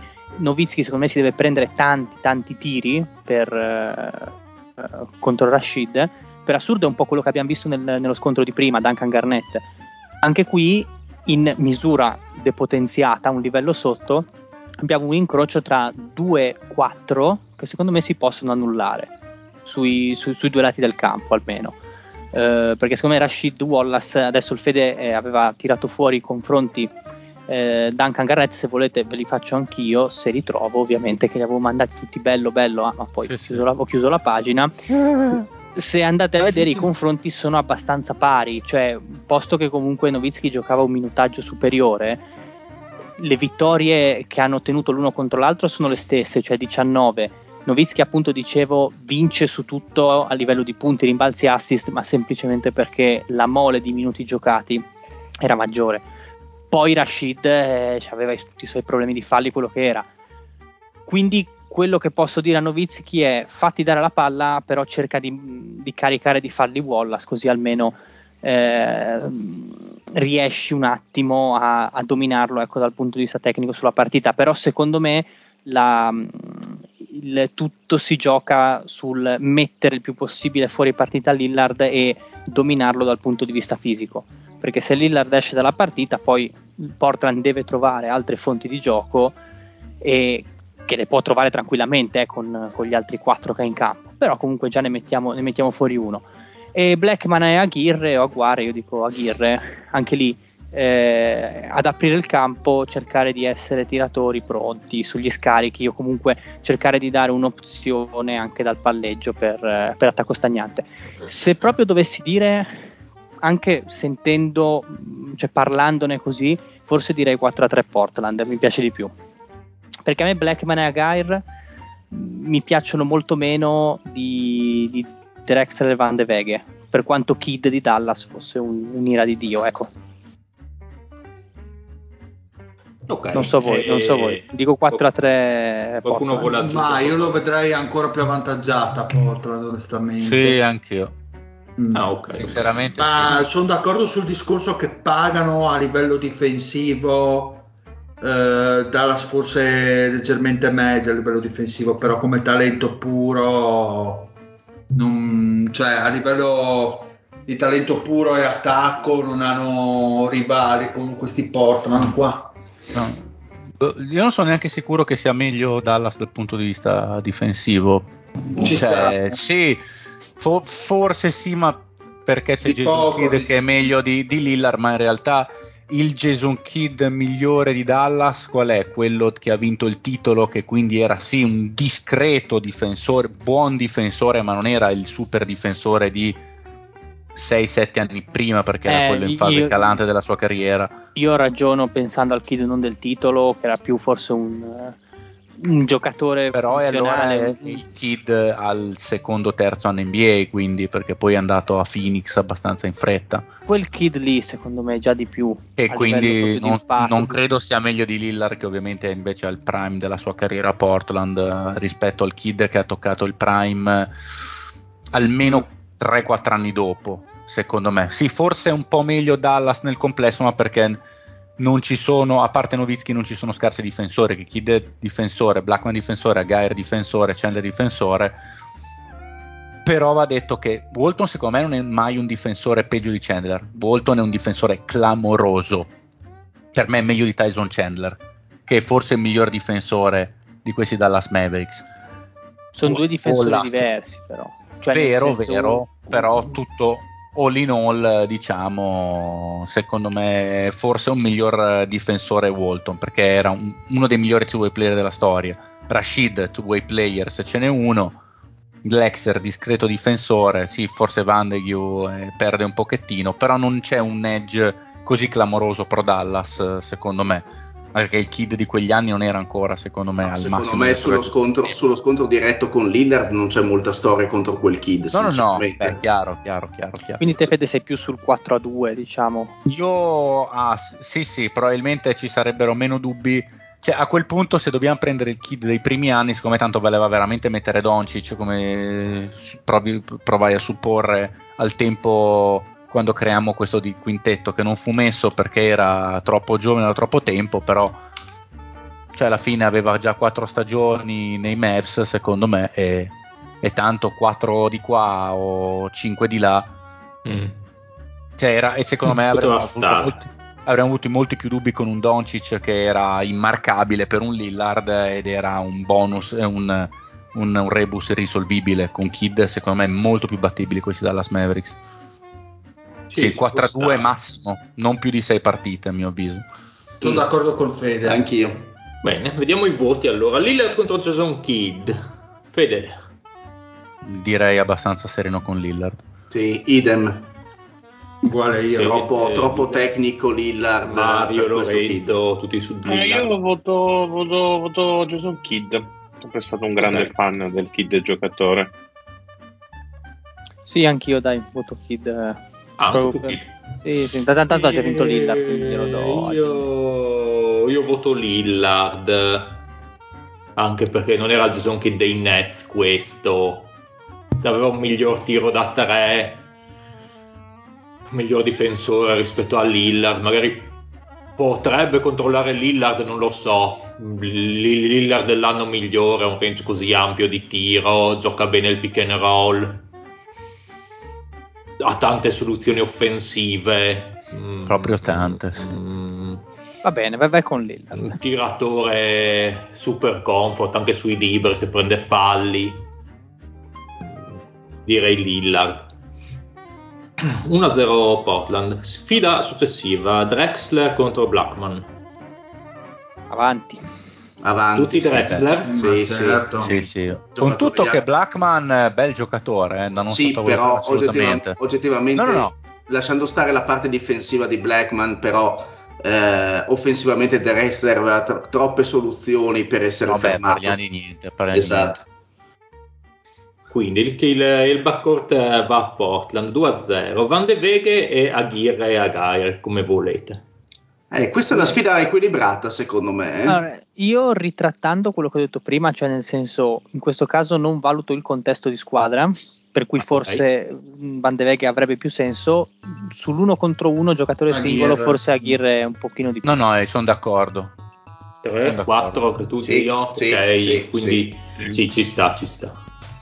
Che perché forse potrebbe essere il primo terminale offensivo di Dallas in questa sfida, lui, Mm, No, visto che mm, no, secondo me no. Però Cioè, no, beh, ma lui C'è un tedesco che, contro insomma- un super difensore contro Rashid probabilmente è contro un difensorato Eh sì, no, de eh, Veghe. difensivo Eh, no, contro esatto, è-. Ha ra- è quello che no, vi è- dicevo in preview, cioè secondo me Novitsky, Novitsky non deve fare, cioè non, non farà tanti tanti punti, appunto, Ma- devono trovarli dagli altri. Ma secondo me invece io sono abbastanza un estimatore offensivo di Nobischi, secondo me è un giocatore che offensivamente fa paura. Secondo me non, non è fermabile, non, non è stato fermabile nella sua carriera da altri difensori, secondo me cioè, dire Novischi è, è forte, punto. E quindi passiamo a Dirk Nowitzki contro Rashid Wallace. Io ho già detto la mia. Tu hai Io- detto io- Dirk Nowitzki, io, Nowitzki Rash- 2. io Rashid eh, perché sono un lover e un lievissimo hater di Novitsky, quindi Rashid. Io Cioè, non, non- hater, sempl- semplicemente come giocatore non mi ha mai scaldato più di tanti altri. ecco. No, ci sta. Io dico Novitsky perché non lo so, credo sia più continuo, c'è altra mentalità eh, rispetto al pur eh, ottimo Rashid che quello ne- era nel suo prime fisico e quindi più continuo per eh, forza di cose, diciamo, ma non è mai stato il diciamo che dal punto di vista della squadra ci sta anche perché lui non- era un, un primo terminale offensivo che non voleva esserlo in quella Portland di fine anni 90 perché non era, il, non era il suo e lo mal sopportava. Qui non dovrebbe esserlo e sarebbe molto contento di non doverlo essere a mio avviso.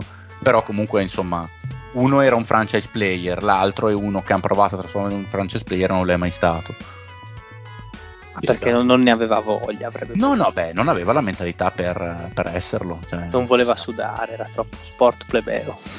Mario, Mario Bruno Nowitzki. Certo che sì. E quindi siamo sul 2 a 2. Poi là, I centri.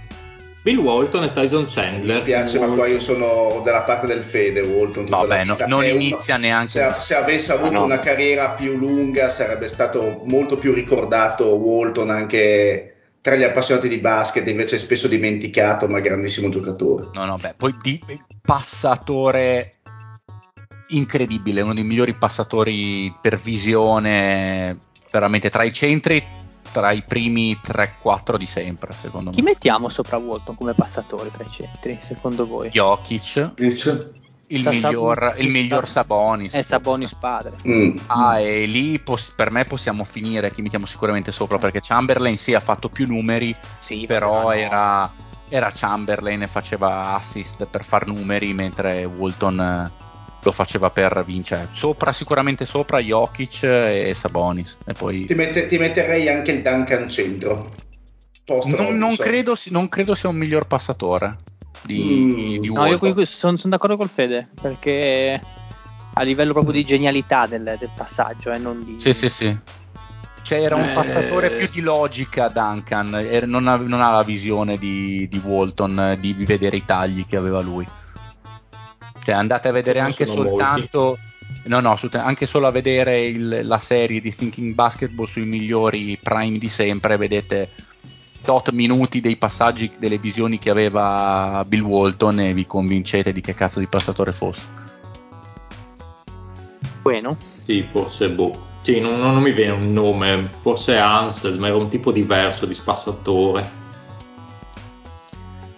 Ok, chiusa Quindi- la parentesi centri passatori, vince 3 a 2 Portland. Quindi abbiamo detto oh, Walton, siamo sul 3-2, quindi c'è il voto di squadra che può capovolgere la situazione. Come squadra, come quintetto, Portland o Dallas? Portland.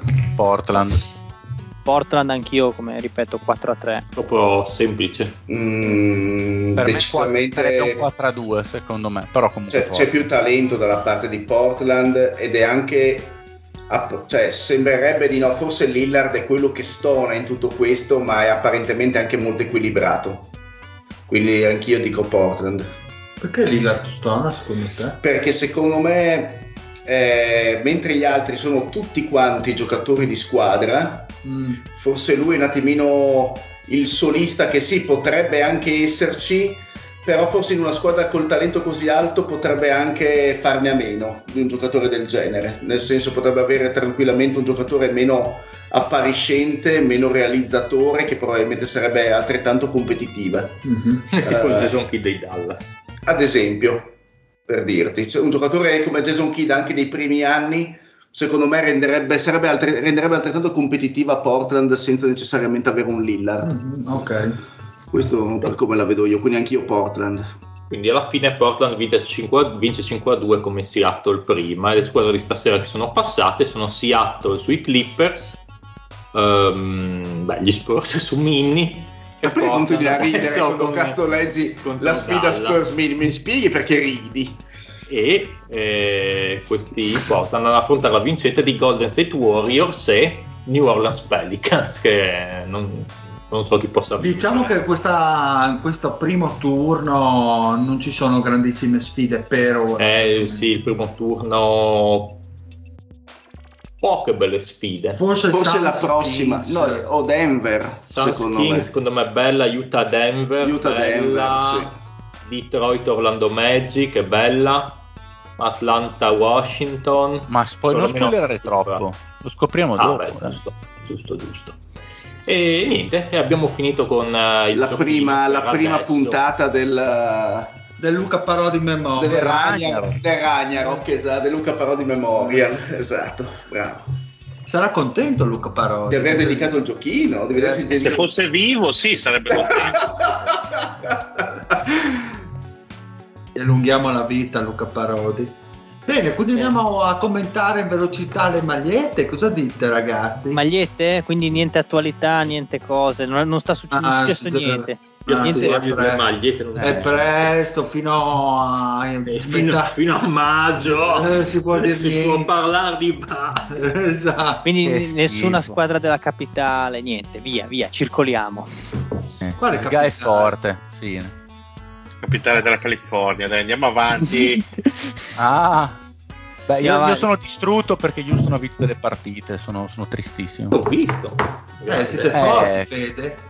E sai, quando, quando Green fa 30 punti a partita diventa... Ma tra l'altro Utah, Utah anche ne ha perse parecchie, non mi sembra ultimamente. Anche San Antonio Sì. che era partita tanto bene, è finita dove dove- dovrebbe essere, nei bassi fondi Portland anche, ma forse perché è fuori Lillard, no? Sì, è fuori lì. Eh, sì. sì.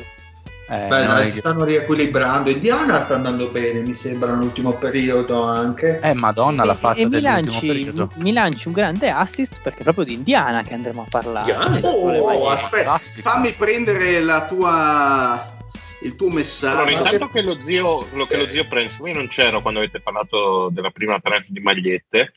Esprimo il mio giudizio globale sul fatto che veramente hanno finito le idee, sono di un Bravo, piattume. bravo. Ma a parte veramente- qualcuna, a parte qualcuna, No, non è possibile, Miami, Miami è questa, ancora. Forse Esatto. sono ancora più, Ma che forse sono ancora più piatte che sta oh. No. Miami esattamente, e poi ne parleremo, quello che penso abbiamo detto sui Nets l'ultima, la scorsa puntata.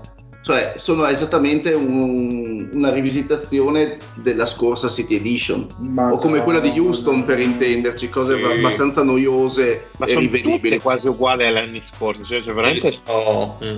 Guarda, vabbè, parliamone, parliamone. Guarda. No, boh, in ogni caso stasera forse è peggio della scorsa. Che eh. cosa? Stasera. Sì, secondo me. Sì, peggio sì. più noiose. Sono più brutte, mamma mia. Vai, vai E Lorenzo. posso dirti che Los Angeles si, contra- si contraddistingue sempre per bruttezza, eh, comunque. Ah, aspettate, stavo solo cercando una cosa. Cioè, la sorella di Lorenzo sta qua. No, Wanna your pigadura. no, la mia è bigadura la la la. ah, ok. E quindi prima. Allora, partiamo. Eh, partiamo con Indiana Pacers, quindi confermano un po' quello che diceva il Mario, cioè Non Oklahoma. quest'anno, quest'anno noiosi, noiosi e ripetitivi. La City Edition dei i Pacers che comunque ci hanno sempre abituato a colori molto sgargianti, il giallo, il blu elettrico, saette, quindi con quei simboli che indicavano un po' la velocità, il, il- il fulmine, così a indicare il legame della città con eh, l'autodromo di Indianapolis, appunto le miglia e miglia e tutto quello che ne consegue. Quest'anno ci propongono una maglietta un po' Con l'uncinetto, fatela con l'uncinetto invece. perché è una dedica al palazzetto di casa, la Gamebridge Fieldhouse, casa dei Pacers che ovviamente ha cambiato sponsor.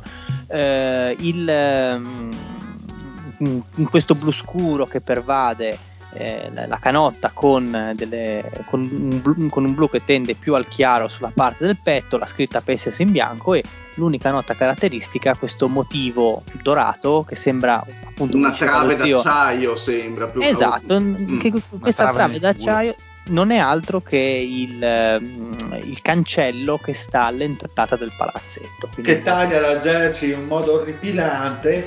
Esatto. Però sai, sarà orripilante, è vero, però almeno ha qualcosa di particolare rispetto ad altre, cioè nel senso, questo taglio un po' asimmetrico della maglietta, eh, almeno lo- lo- boh, la caratterizza un Non po'. mi hai convinto. sì. Ma no, nel sen- cioè, adesso non convinto. prendi ad esempio quella, la prima di Oklahoma, Boh, quella ancora quella è X, è totalmente X, cioè, almeno questa... le, le jersey della Decathlon. sì. Esatto, esatto. Probabilmente la troveremo in vendita alla Decathlon.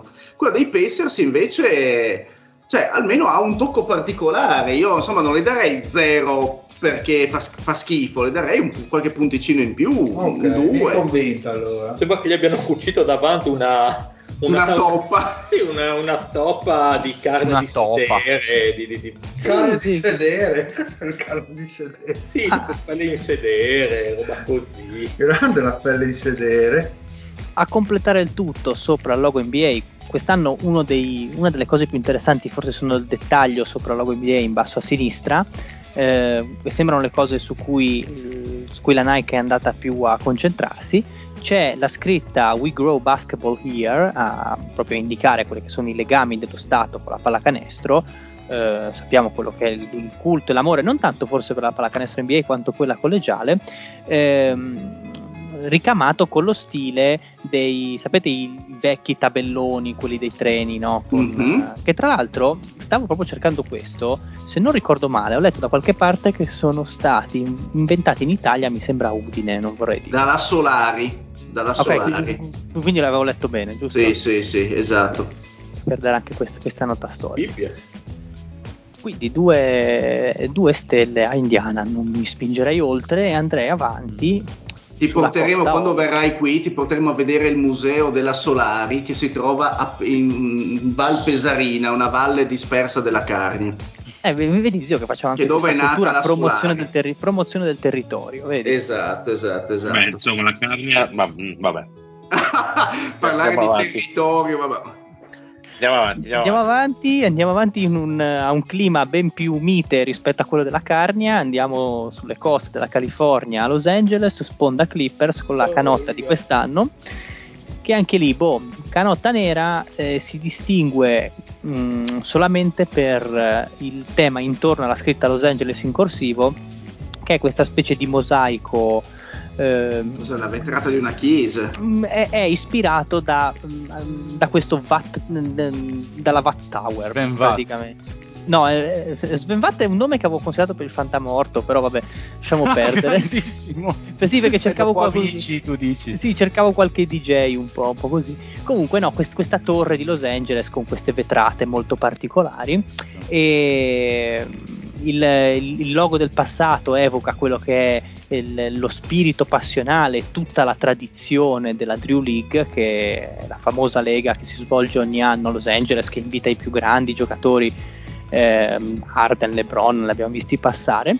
E eh, sempre in basso a sinistra, sopra il logo NBA, c'è il motto No excuse, just produce. eh, che è scritto appunto in dorato, niente di particolare, sai, questi quei classici detti motivazionali che non servono a Suppongo niente. sia no excuse, just produce per far la rima.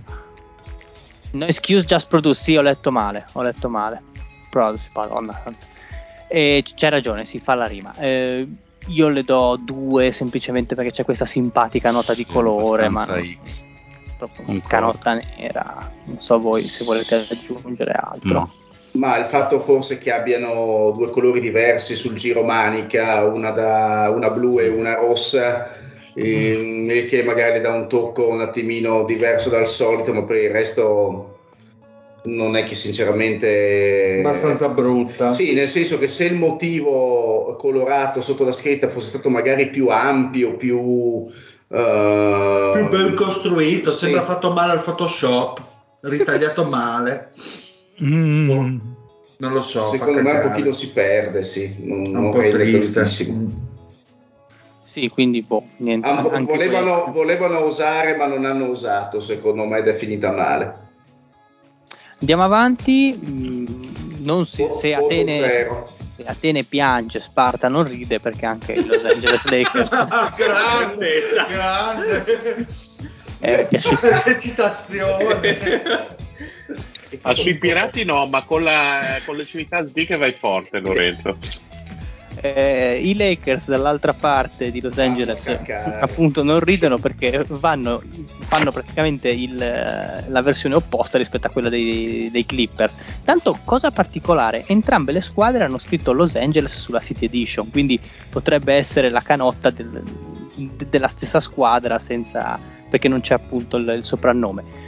Tutta bianca, bordini viola, scritta Los Angeles Lakers Los Angeles classica col font eh, italico standard in viola, il numero nero in tre dimensioni come usano adesso i Lakers con i bordi viola E e c'era anche basta. lo scorso anno, tra l'altro, lo stesso numero. L'anno Ma scorso- anche lo stesso stile. Sì, Ma sì, l'anno sì, scorso era tutta viola col numero Aveva- eh, avevano le Ah, stelline anche, se non sbaglio, lo scorso Sì, anno. avevano qualcosa le del stelline. genere. Sì, e, e- e l'hanno presentata con questo comunicato. Non- eh, l'uniforme non è la storia, cioè non è la protagonista della storia, è un veicolo per raccontare le storie dietro i singoli ha annoiato Che che hanno pippa, fatto- porca puttana. che hanno favorito il cambiamento di Los Angeles. Oh, ha rotto il cazzo, sì. Meraviglia. Poi Live Legacy scritto sopra il, il simbolo, simbolo Sì. del- dell'NBA, non so, i soliti fieroni di Mm. merda con una maglietta che fa cagare il cazzo. Esatto. E... Ok, andando avanti abbiamo Memphis, qua boh, non so, forse una stella, mezza, non so se voi volete essere... Zero, per me zero. Non c'è Andiamo- nessuna che salvi. Mm? Non c'è nessuna che si salva per ora. Per ora no, per ora no. No, eh, terribile. questa tranche no. Nessuna che ha preso un 3 La finora. peggiore è forse quella dei Pacers finora. Sì, beh, decisamente almeno. Abbiamo già detto tutto, eh. Mm. Sì. Vai, Allora. vai, Lore. Andiamo avanti, Memphis, che come al solito Memphis fa delle canotte che così di primo acchito possono sembrare banali, però comunque racchiudono sempre dei dettagli, delle chicche interessanti. Anche qua canotta nera con eh, dei bordi che riprendono un po' i colori di Memphis, quindi il giallo oro, l'azzurrino tenue, diciamo così, e uno stile grafico che ricorda Molto un bello. po', esatto, che ricorda un po' ehm, diciamo le cover degli album di pop. Qui il Fede che è molto più esperto di me forse mi può aiutare. Comunque la, la spiegazione di questo font eh, rimanda proprio a questo genere musicale. Non so se, se confermi o smentisci. Non me- mi fido. sembra più una cosa tipo di gruppo rock anni 80, metal Sì. anni 80 piuttosto che... che, che Si sembra mm, una roba anni 80 in piena, però Le, vabbè. le- le- le- le mie fonti dicono inspired by local hip hop album art. Ma può essere. Quindi sono fermi agli anni 80. Che potrebbe essere una cosa buona visto la merda che esce adesso. Però il font è interessante, cioè è una, è una bella Perché scritta. non mettere un bel faccione di Elvis? Mi chiedo io. Bel faccione di Elvis. Perché è bianco, non Per- per- per, per riprendere il te- quello che dicevamo la scorsa settimana, c'è chi lo fa con Maradona, perché non farlo con Elvis? Cioè, Ah, dire, C'è, c'è chi ha messo una rosa Cioè, perché fa, non mettono l'orso, sai l'orso C'è chi, che c'è chi hanno mette la renna loro? Rudolf. Vabbè. anche da- L'orso loro, che invece di avere la faccia dell'orso c'è la faccia di Elvis. con gli artigli. Esatto. Geniale. altra caratteristica della Io la della- metterei dietro al posto del numero, così inaspettato, vedi la maglia normale davanti, poi si gira il faccione di Elvis, lo spara dritto. Magari un Elvis nero, un Elvis nero e anche donna. il nuovo Elvis. Beh, la- l'avevano già fatto l'Elvis Donna. Qual era il, eh, il videoclip? L'Elvis? Qual era, eh, dai, qual era il videoclip della, della cantante femmina di, di un gruppo che si è attraversato da Elvis? Oh, eh, Si chiamava. Inner Smile la canzone, cos'erano i Texas? Ah. Cos'era? Little Bit Conversation, Little Bit Action, please. Era quella. Texas, Texas. sì. Giusto Mario? Quelli, ma quelli che avevano, che avevano fatto quella canzone lì. No, in una canzone che si chiama Inner Smile e la, la cantante era una, una donna e in un, eh, nel loro videoclip chiamato Inner Smile del 2001 aveva, lei si era attraversata da Elvis e ballava. Ed era uguale, Dai, tra l'altro. era uguale. Me era la uguale, gioco sì. subito al fantamorto, lei come si chiama? Vediamo. No, Non è già morta. ma, ma... Cazzo, è vero. E Charlene Spiteri del 67. Ah, Beh, con un nome del genere poi è una buona candidata, eh, secondo me. Penso anch'io. Eh, per chiudere sulla maglia di Memphis, un altro dettaglio che vi do è il fatto di essere asimmetrica. Memphis storicamente è l'unica squadra che propone canotte asimmetriche già dai tempi di Vancouver. Infatti, se vedete, la striscia laterale c'è solo da una parte. Mm. Vero? Così, per e non Però si è carina, ma a me pi- a me non dispiace. Però una Poi cosa rispetto con alle altre Sì. eh, sembra veramente un capolavoro. Sì, però sembra, sì, però scritta Memphis sì, non è brutta, però sembra mi quella piace di il font. Sì. Boh, Cioè, se- sembra una quella roba- di Thor, Lo- sembra quella di Thor Love and Thunder. Sembra fatto con paint. Uh, A me sembra che sia passato il, eh, l'Optimus Prime ci abbia schiaffato lì quattro lettere a caso, numerazzo, e abbia detto buona così. Grande l'Optimus. A me invece non dispiace, anche perché comunque il font del numero è lo stesso davanti e dietro, il che non mi, mi- mi piace, la simmetria mi piace e secondo me anche il font della scritta col numero sotto ha una sua armonia, secondo me. Poi sono curioso perché lo scorso anno, se vi ricordate, mh, sia Memphis ma anche altre franchigie avevano anche dei pantaloncini molto particolari. Sì, è vero. Che invece quest'anno abbiamo solamente Sì, le magliette. no, era quindi- bellissima quella l'anno scorso. quindi o i pantaloncini quest'anno fanno cacare, sono uguali a tutto, a tutto il La resto. qualità dell'anno scorso era molto più alta. nettamente più alta. Mm, Eh, sì. non ho trovato foto con i pantaloncini. Poi nel, nel Sai che caso per a, le, per le proposito, prossime. a proposito di Optimus Prime, sai cosa mi hai ricordato? Astrum, sei un inetto! Grande. Cos'è? Era il Eh, nemico Transform- dei Transformers. Come si Megatron? Megatron. che Sei un inetto, diceva. Accidenti, No, parole dice- fortissime. Ma, ma perché c'aveva l- l'assistente, no? Il- che, che si chiamava Vocale. Astrum, che si chiamava Astrum, e ogni puntata lo, Lo insultava. lo bullizzava dicendo Astrum. Non sei- sembra Puttanic. Come a stronzo, non ho sentito il nome del cazzo. Ah, stronzo, sei un inetto. Veramente mi chiama Arfonso. A stronzo. Andiamo Dai, avanti. Che, andiamo no, che avanti. voto dai, Lorenzo? Di, di Memphis. Mm, Io gli do un bel 3, quindi sufficienza. Non è una sufficienza scintillante, però almeno dai. Meglio, secondo forse la migliore del- di questo di questo Quest'anno è un gruppo. 3, l'anno scorso sarebbe stato al massimo un 2. Esatto, diciamo esatto. che siamo lì con quella dei Pacers a seconda dei gusti. Secondo me è più bella quella di Miami, di, di Sì, Memphis. Sì, sì, anche secondo me. Perdonate il lapsus e volerei a Miami a questo punto. Vai, vola Ma Miami. Basta. Allora, io, ha, io rotto, vi- ha beccato la maglia un anno, ha rotto il cazzo per dieci anni. Io, mamma io vi mia. dico questo, allora, ma gli Heat hanno dichiarato che sono possibili 12.656 differenti combinazioni tra numeri, eh, design e font, quindi abbiamo potenzialmente più di quasi Abbiamo 13.000 troppi maglie. anni, abbiamo troppi anni a disposizione. Abbiamo no, quasi che rottura di 13.000, cazzo. 13.000 anni di, di, di- di- di- ufficialmente una Le minaccia. magliette tutte uguali. Esatto, perché ancora una volta, senza starlo a ripetere, eh, è cambiato forse il colore, non mi ricordo se l'anno scorso era viola, eh, Fa in azzurrina, tempo, fa in bianca, tempo a morire Pat Riley nel frattempo. Esatto. Oh, bella, bella chiamata. E... Qualcuno si è giocato Ma cosa state diventando? Mamma mia. Ma Popovic nessuno se l'è giocato. no, per ora non no. ancora.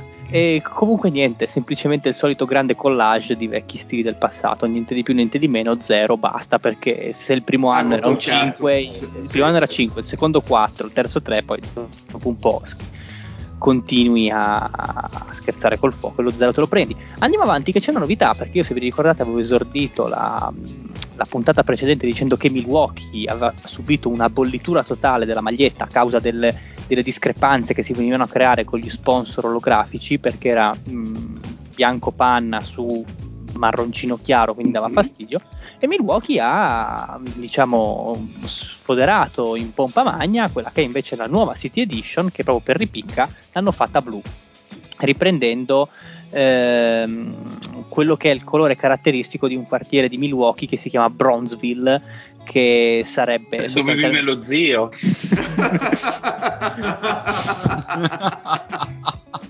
sarebbe molto, sim- molto simpatico Ma la Mario, costina arcobaleno è roba da froci? Eh, Mamma mia. eh, Perché se roba dai froci io non ci sto. Fa sempre ridere. Andato, abbiamo perso il. Niente. che bella la battuta, eh. Quindi, eh, Grande Bravo, battuta. specifica che è una battuta e non è il pensiero della redazione. Certo, la battuta. eh. No, il ci sta, se le robe da froci. Noi siamo free gender. sì, Parla per te, di.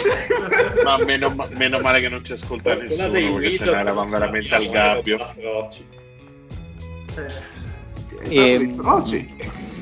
Ok, quindi diciamo di Bronzeville che è un po' il centro sociale, economico, artistico e culturale della comunità afroamericana.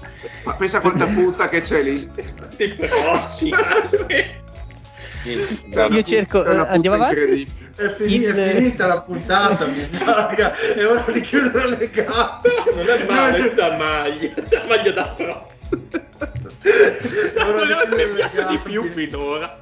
Va bene, abbiamo liberato i matti da Basaldella, adesso li portiamo a casa.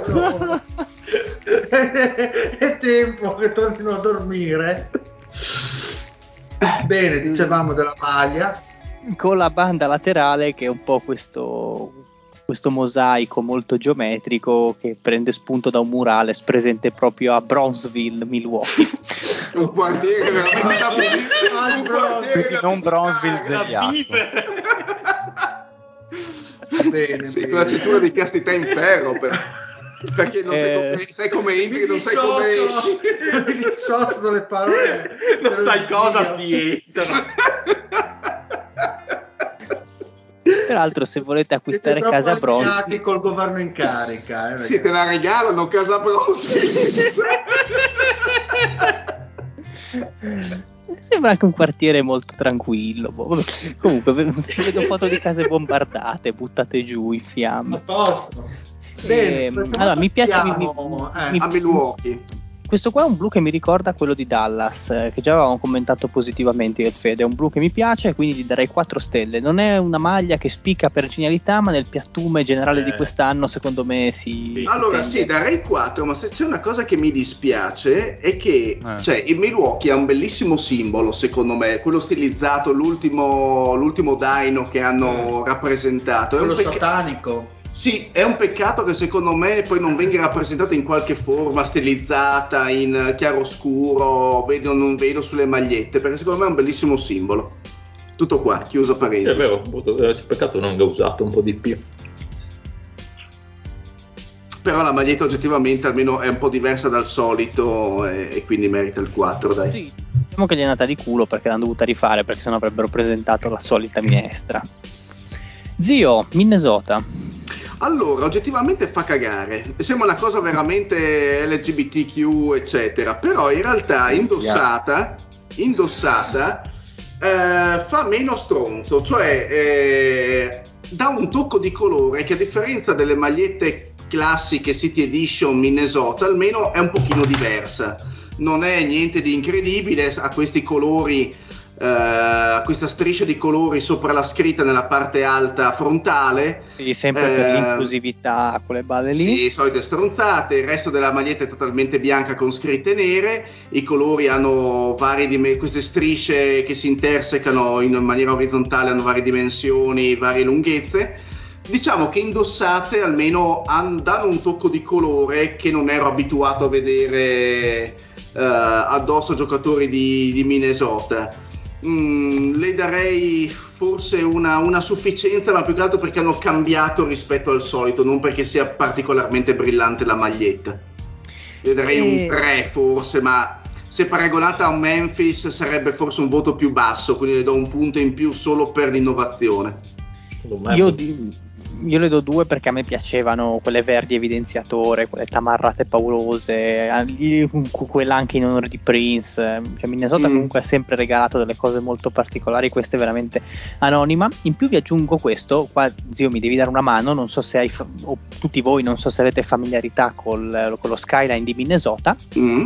però a quanto pare il font del nome e del numero sul petto sono stati creati da un artista locale di Minnesota ispirandosi a un palazzo presente nello skyline della città. Ora, io sono andato a vedermi lo skyline di Minneapolis, ma non trovo Ah, nessun no, tipo anche di... perché non ha, non ha niente di particolare lo skyline di Ma- Minneapolis. ma infatti- Né quello di Minneapolis né quello di St. Paul, che è la città gemella. Quindi non... il font ha niente di particolare, quindi non, non- Sì. non so. Infatti è quello che, che- che- non so, boh, le, le mie fonti non so cosa, avevano, cosa avessero bevuto quando hanno, quando hanno scritto l'articolo. Eh, due, due semplicemente, perché non compitino. anche Ma che eh, invece a me piace questo, devo dire che Vai, nel grigiume generale Questa è, è- questa è più brutta di un Apollo di Fred Perry. Questa è veramente. Ma eh, Perry, quello di Beverly Hills, no, non Luke Perry. grande di Perry. Che maestro. Quindi pareri discordanti, quindi vuol dire che dai, già il fatto che faccia parlare è una buona cosa. Andiamo avanti, passiamo a eh, New Orleans, che è un'altra che onestamente ha rotto le palle perché, Mhm. appunto, perché queste, can- queste magliette, t-shirt, canotte che celebrano il Mardi Gras, il carnevale, anche basta. Ha rotto le palle. No, a me ha rotto, sai cosa? Del, Sì. di- ha rotto il font, ha rotto il Sì, font dei numeri, ha sì. straparotto i coglioni. Ma Devo dirti la verità. Anche Nola, ok, capisco la sigla della città. coglioni. Queste- quest'anno loro vanno sul nero, quindi si sono accorti che forse Zion con le divise bianche tendeva a essere un po'. tendevano a non donargli, ecco, quindi vanno col nero, che come dice No, Coco strano, perché di solito quelli, quelli di colore, di solito il bianco gli sta sempre da Dio su. Eh, ma non è il problema, è quelli un po', diciamo così, oversize, forse è il problema, la maglia bianca stillata. Non parlo per Eh, esperienza, ma- insomma, ma sono delle dilazioni, ha pur perso 200 kg. Sì, E quindi ne pesa solo 180 adesso. Eh, comunque, maglia nera con strisce orizzontali bianche all'altezza del petto, molto banali, viola, verde, gialla, colletto con strisce viola, verdi, gialle. Tutto qua, solito font, solita minestra. E mi spiace, vorrei raccontarvi di, di magliette con i draghi, fuochi e fiamme, però. Diciamo, so- forse qua. guarda, si discostava di più la maglietta di, Or- di New Orleans, la City Edition di tre anni fa, quella che era totalmente bianca con eh, la labarda lì Sì, in sì, sì, fondo. sì, sì, Guarda, era più particolare quella piuttosto di questa qua. Particolarmente brutta, sì. Sì. Ma guarda, era guarda, forse meglio di questa qui, non so, so che è un'esagerazione, ma meglio di questa schifezza. E adesso, signori, andiamo con forse, non perché sono di parte, però la nota più brutta, più anonima di tutte, perché onestamente non No, rappresenta. Beh, sì. Ho visto di peggio. Beh, fra adesso. questa e no. quella dei Thunder, non so quale sia peggio. No, ragazzi, questa è. Scusa, Los Angeles Lakers a metti. No, io ho dato zero ai Lakers, darò zero anche a Questa questa. è da discount, altro che questa Esatto. la trovi veramente a 5 euro. Nei eh, bagarini di. Napoli. Ma Per, per chi, per chi avesse perso il filo, stiamo parlando di- dei New York Knicks, che mi dispiace anche perché una delle poche cose buone che avevano i Knicks erano le canotte. Hanno fatto la prima City Edition, quella molto bella, ispirata ai vigili del fuoco, col Bella simbolo, quella. quella lì, molto bella, e da lì in poi tutta una sequela di buchi nell'acqua clamorosi fino ad arrivare a sta ciofeca finale che non ha neanche il dettaglio sopra il logo NBA, cioè neanche una nota così per dare una curiosità. Ma No, semplice- peraltro, scusa, ma quanto è brutta la sigla New York City? Sì. Nero su blu, cioè una roba esatto. inguardabile. Esatto. Canotta nera, bordini arancioni su maniche e collo, striscia giallo-arancio laterale a ricordare Blu. la canotta di fine anni 90, ma per carità. Lorenzo, no, non vorrei. Una squadra non vorrei vincente. Lorenzo, è, Sì. è blu quello, non so se hai problemi di daltonismo, ma. Cosa ho detto? Eh, hai detto Eh, giallo, però. Sì, blu, vabbè, sono talmente estasiato dalla, dalla schifezza che confondo anche i colori. E appunto, come sottolineava il Mario, la sigla NYC sul petto sotto il simbolo Nike, blu scuro su nero, non si capisce niente, zero, zero, via, via. Boomba, boomba, ba, boomba. Quindi, Yes. eh, quindi, eh, non, non- non sento nessuno che vuole controbattere, quindi direi che siamo No, tutti no. allineati e chiudiamo questa mesta carrellata con Oklahoma City, con Oklahoma City Thunder che se facessimo una classifica generale all time forse si piazzerebbero all'ultimo posto. Tolgo anche No, il forse allora, perché questa è, secondo me, penso che l'hanno disegnata gli sceneggiatori di Boris. Cioè, non c'è un- un minuto di No, impegno. proprio Stanis.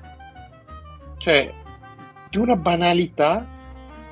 Cioè, ma ti rendi conto che la, la- la scritta sopra l'etichetta è Oklahoma Standard?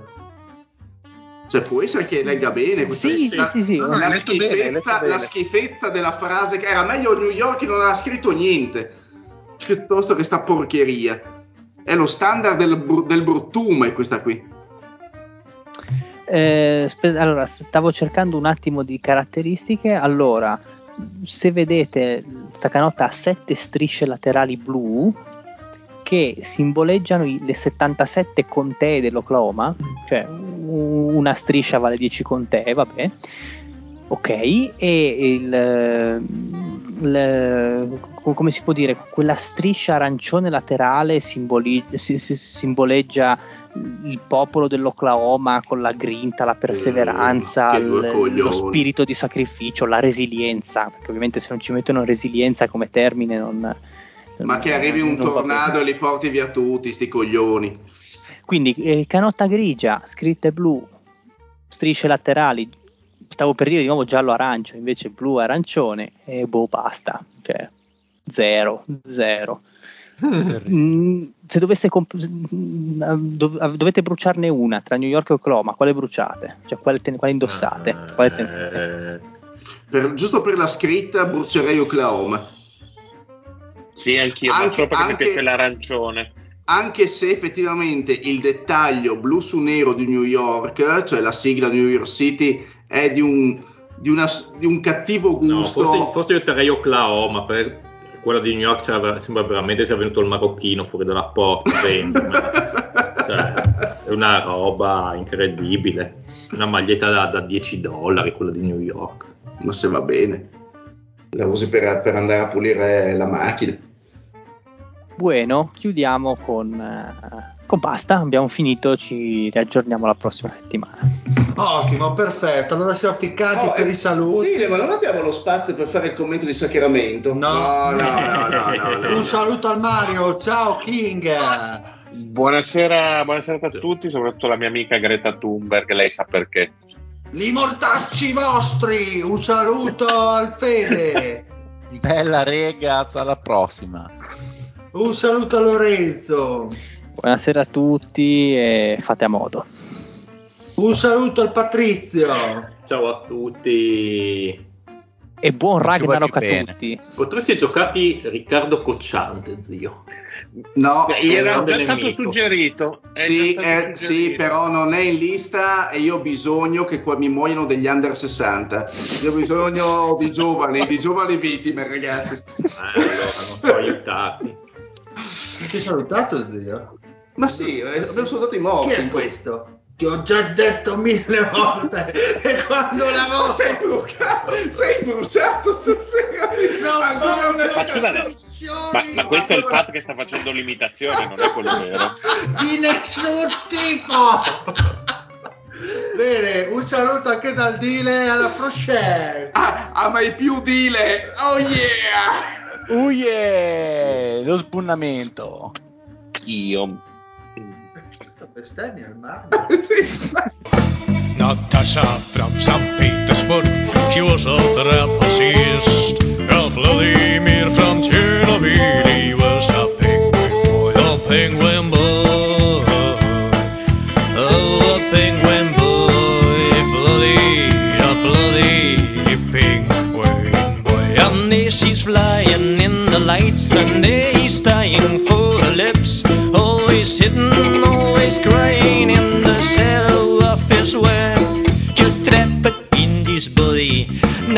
Natasha never look at me, but this night I've got a blame.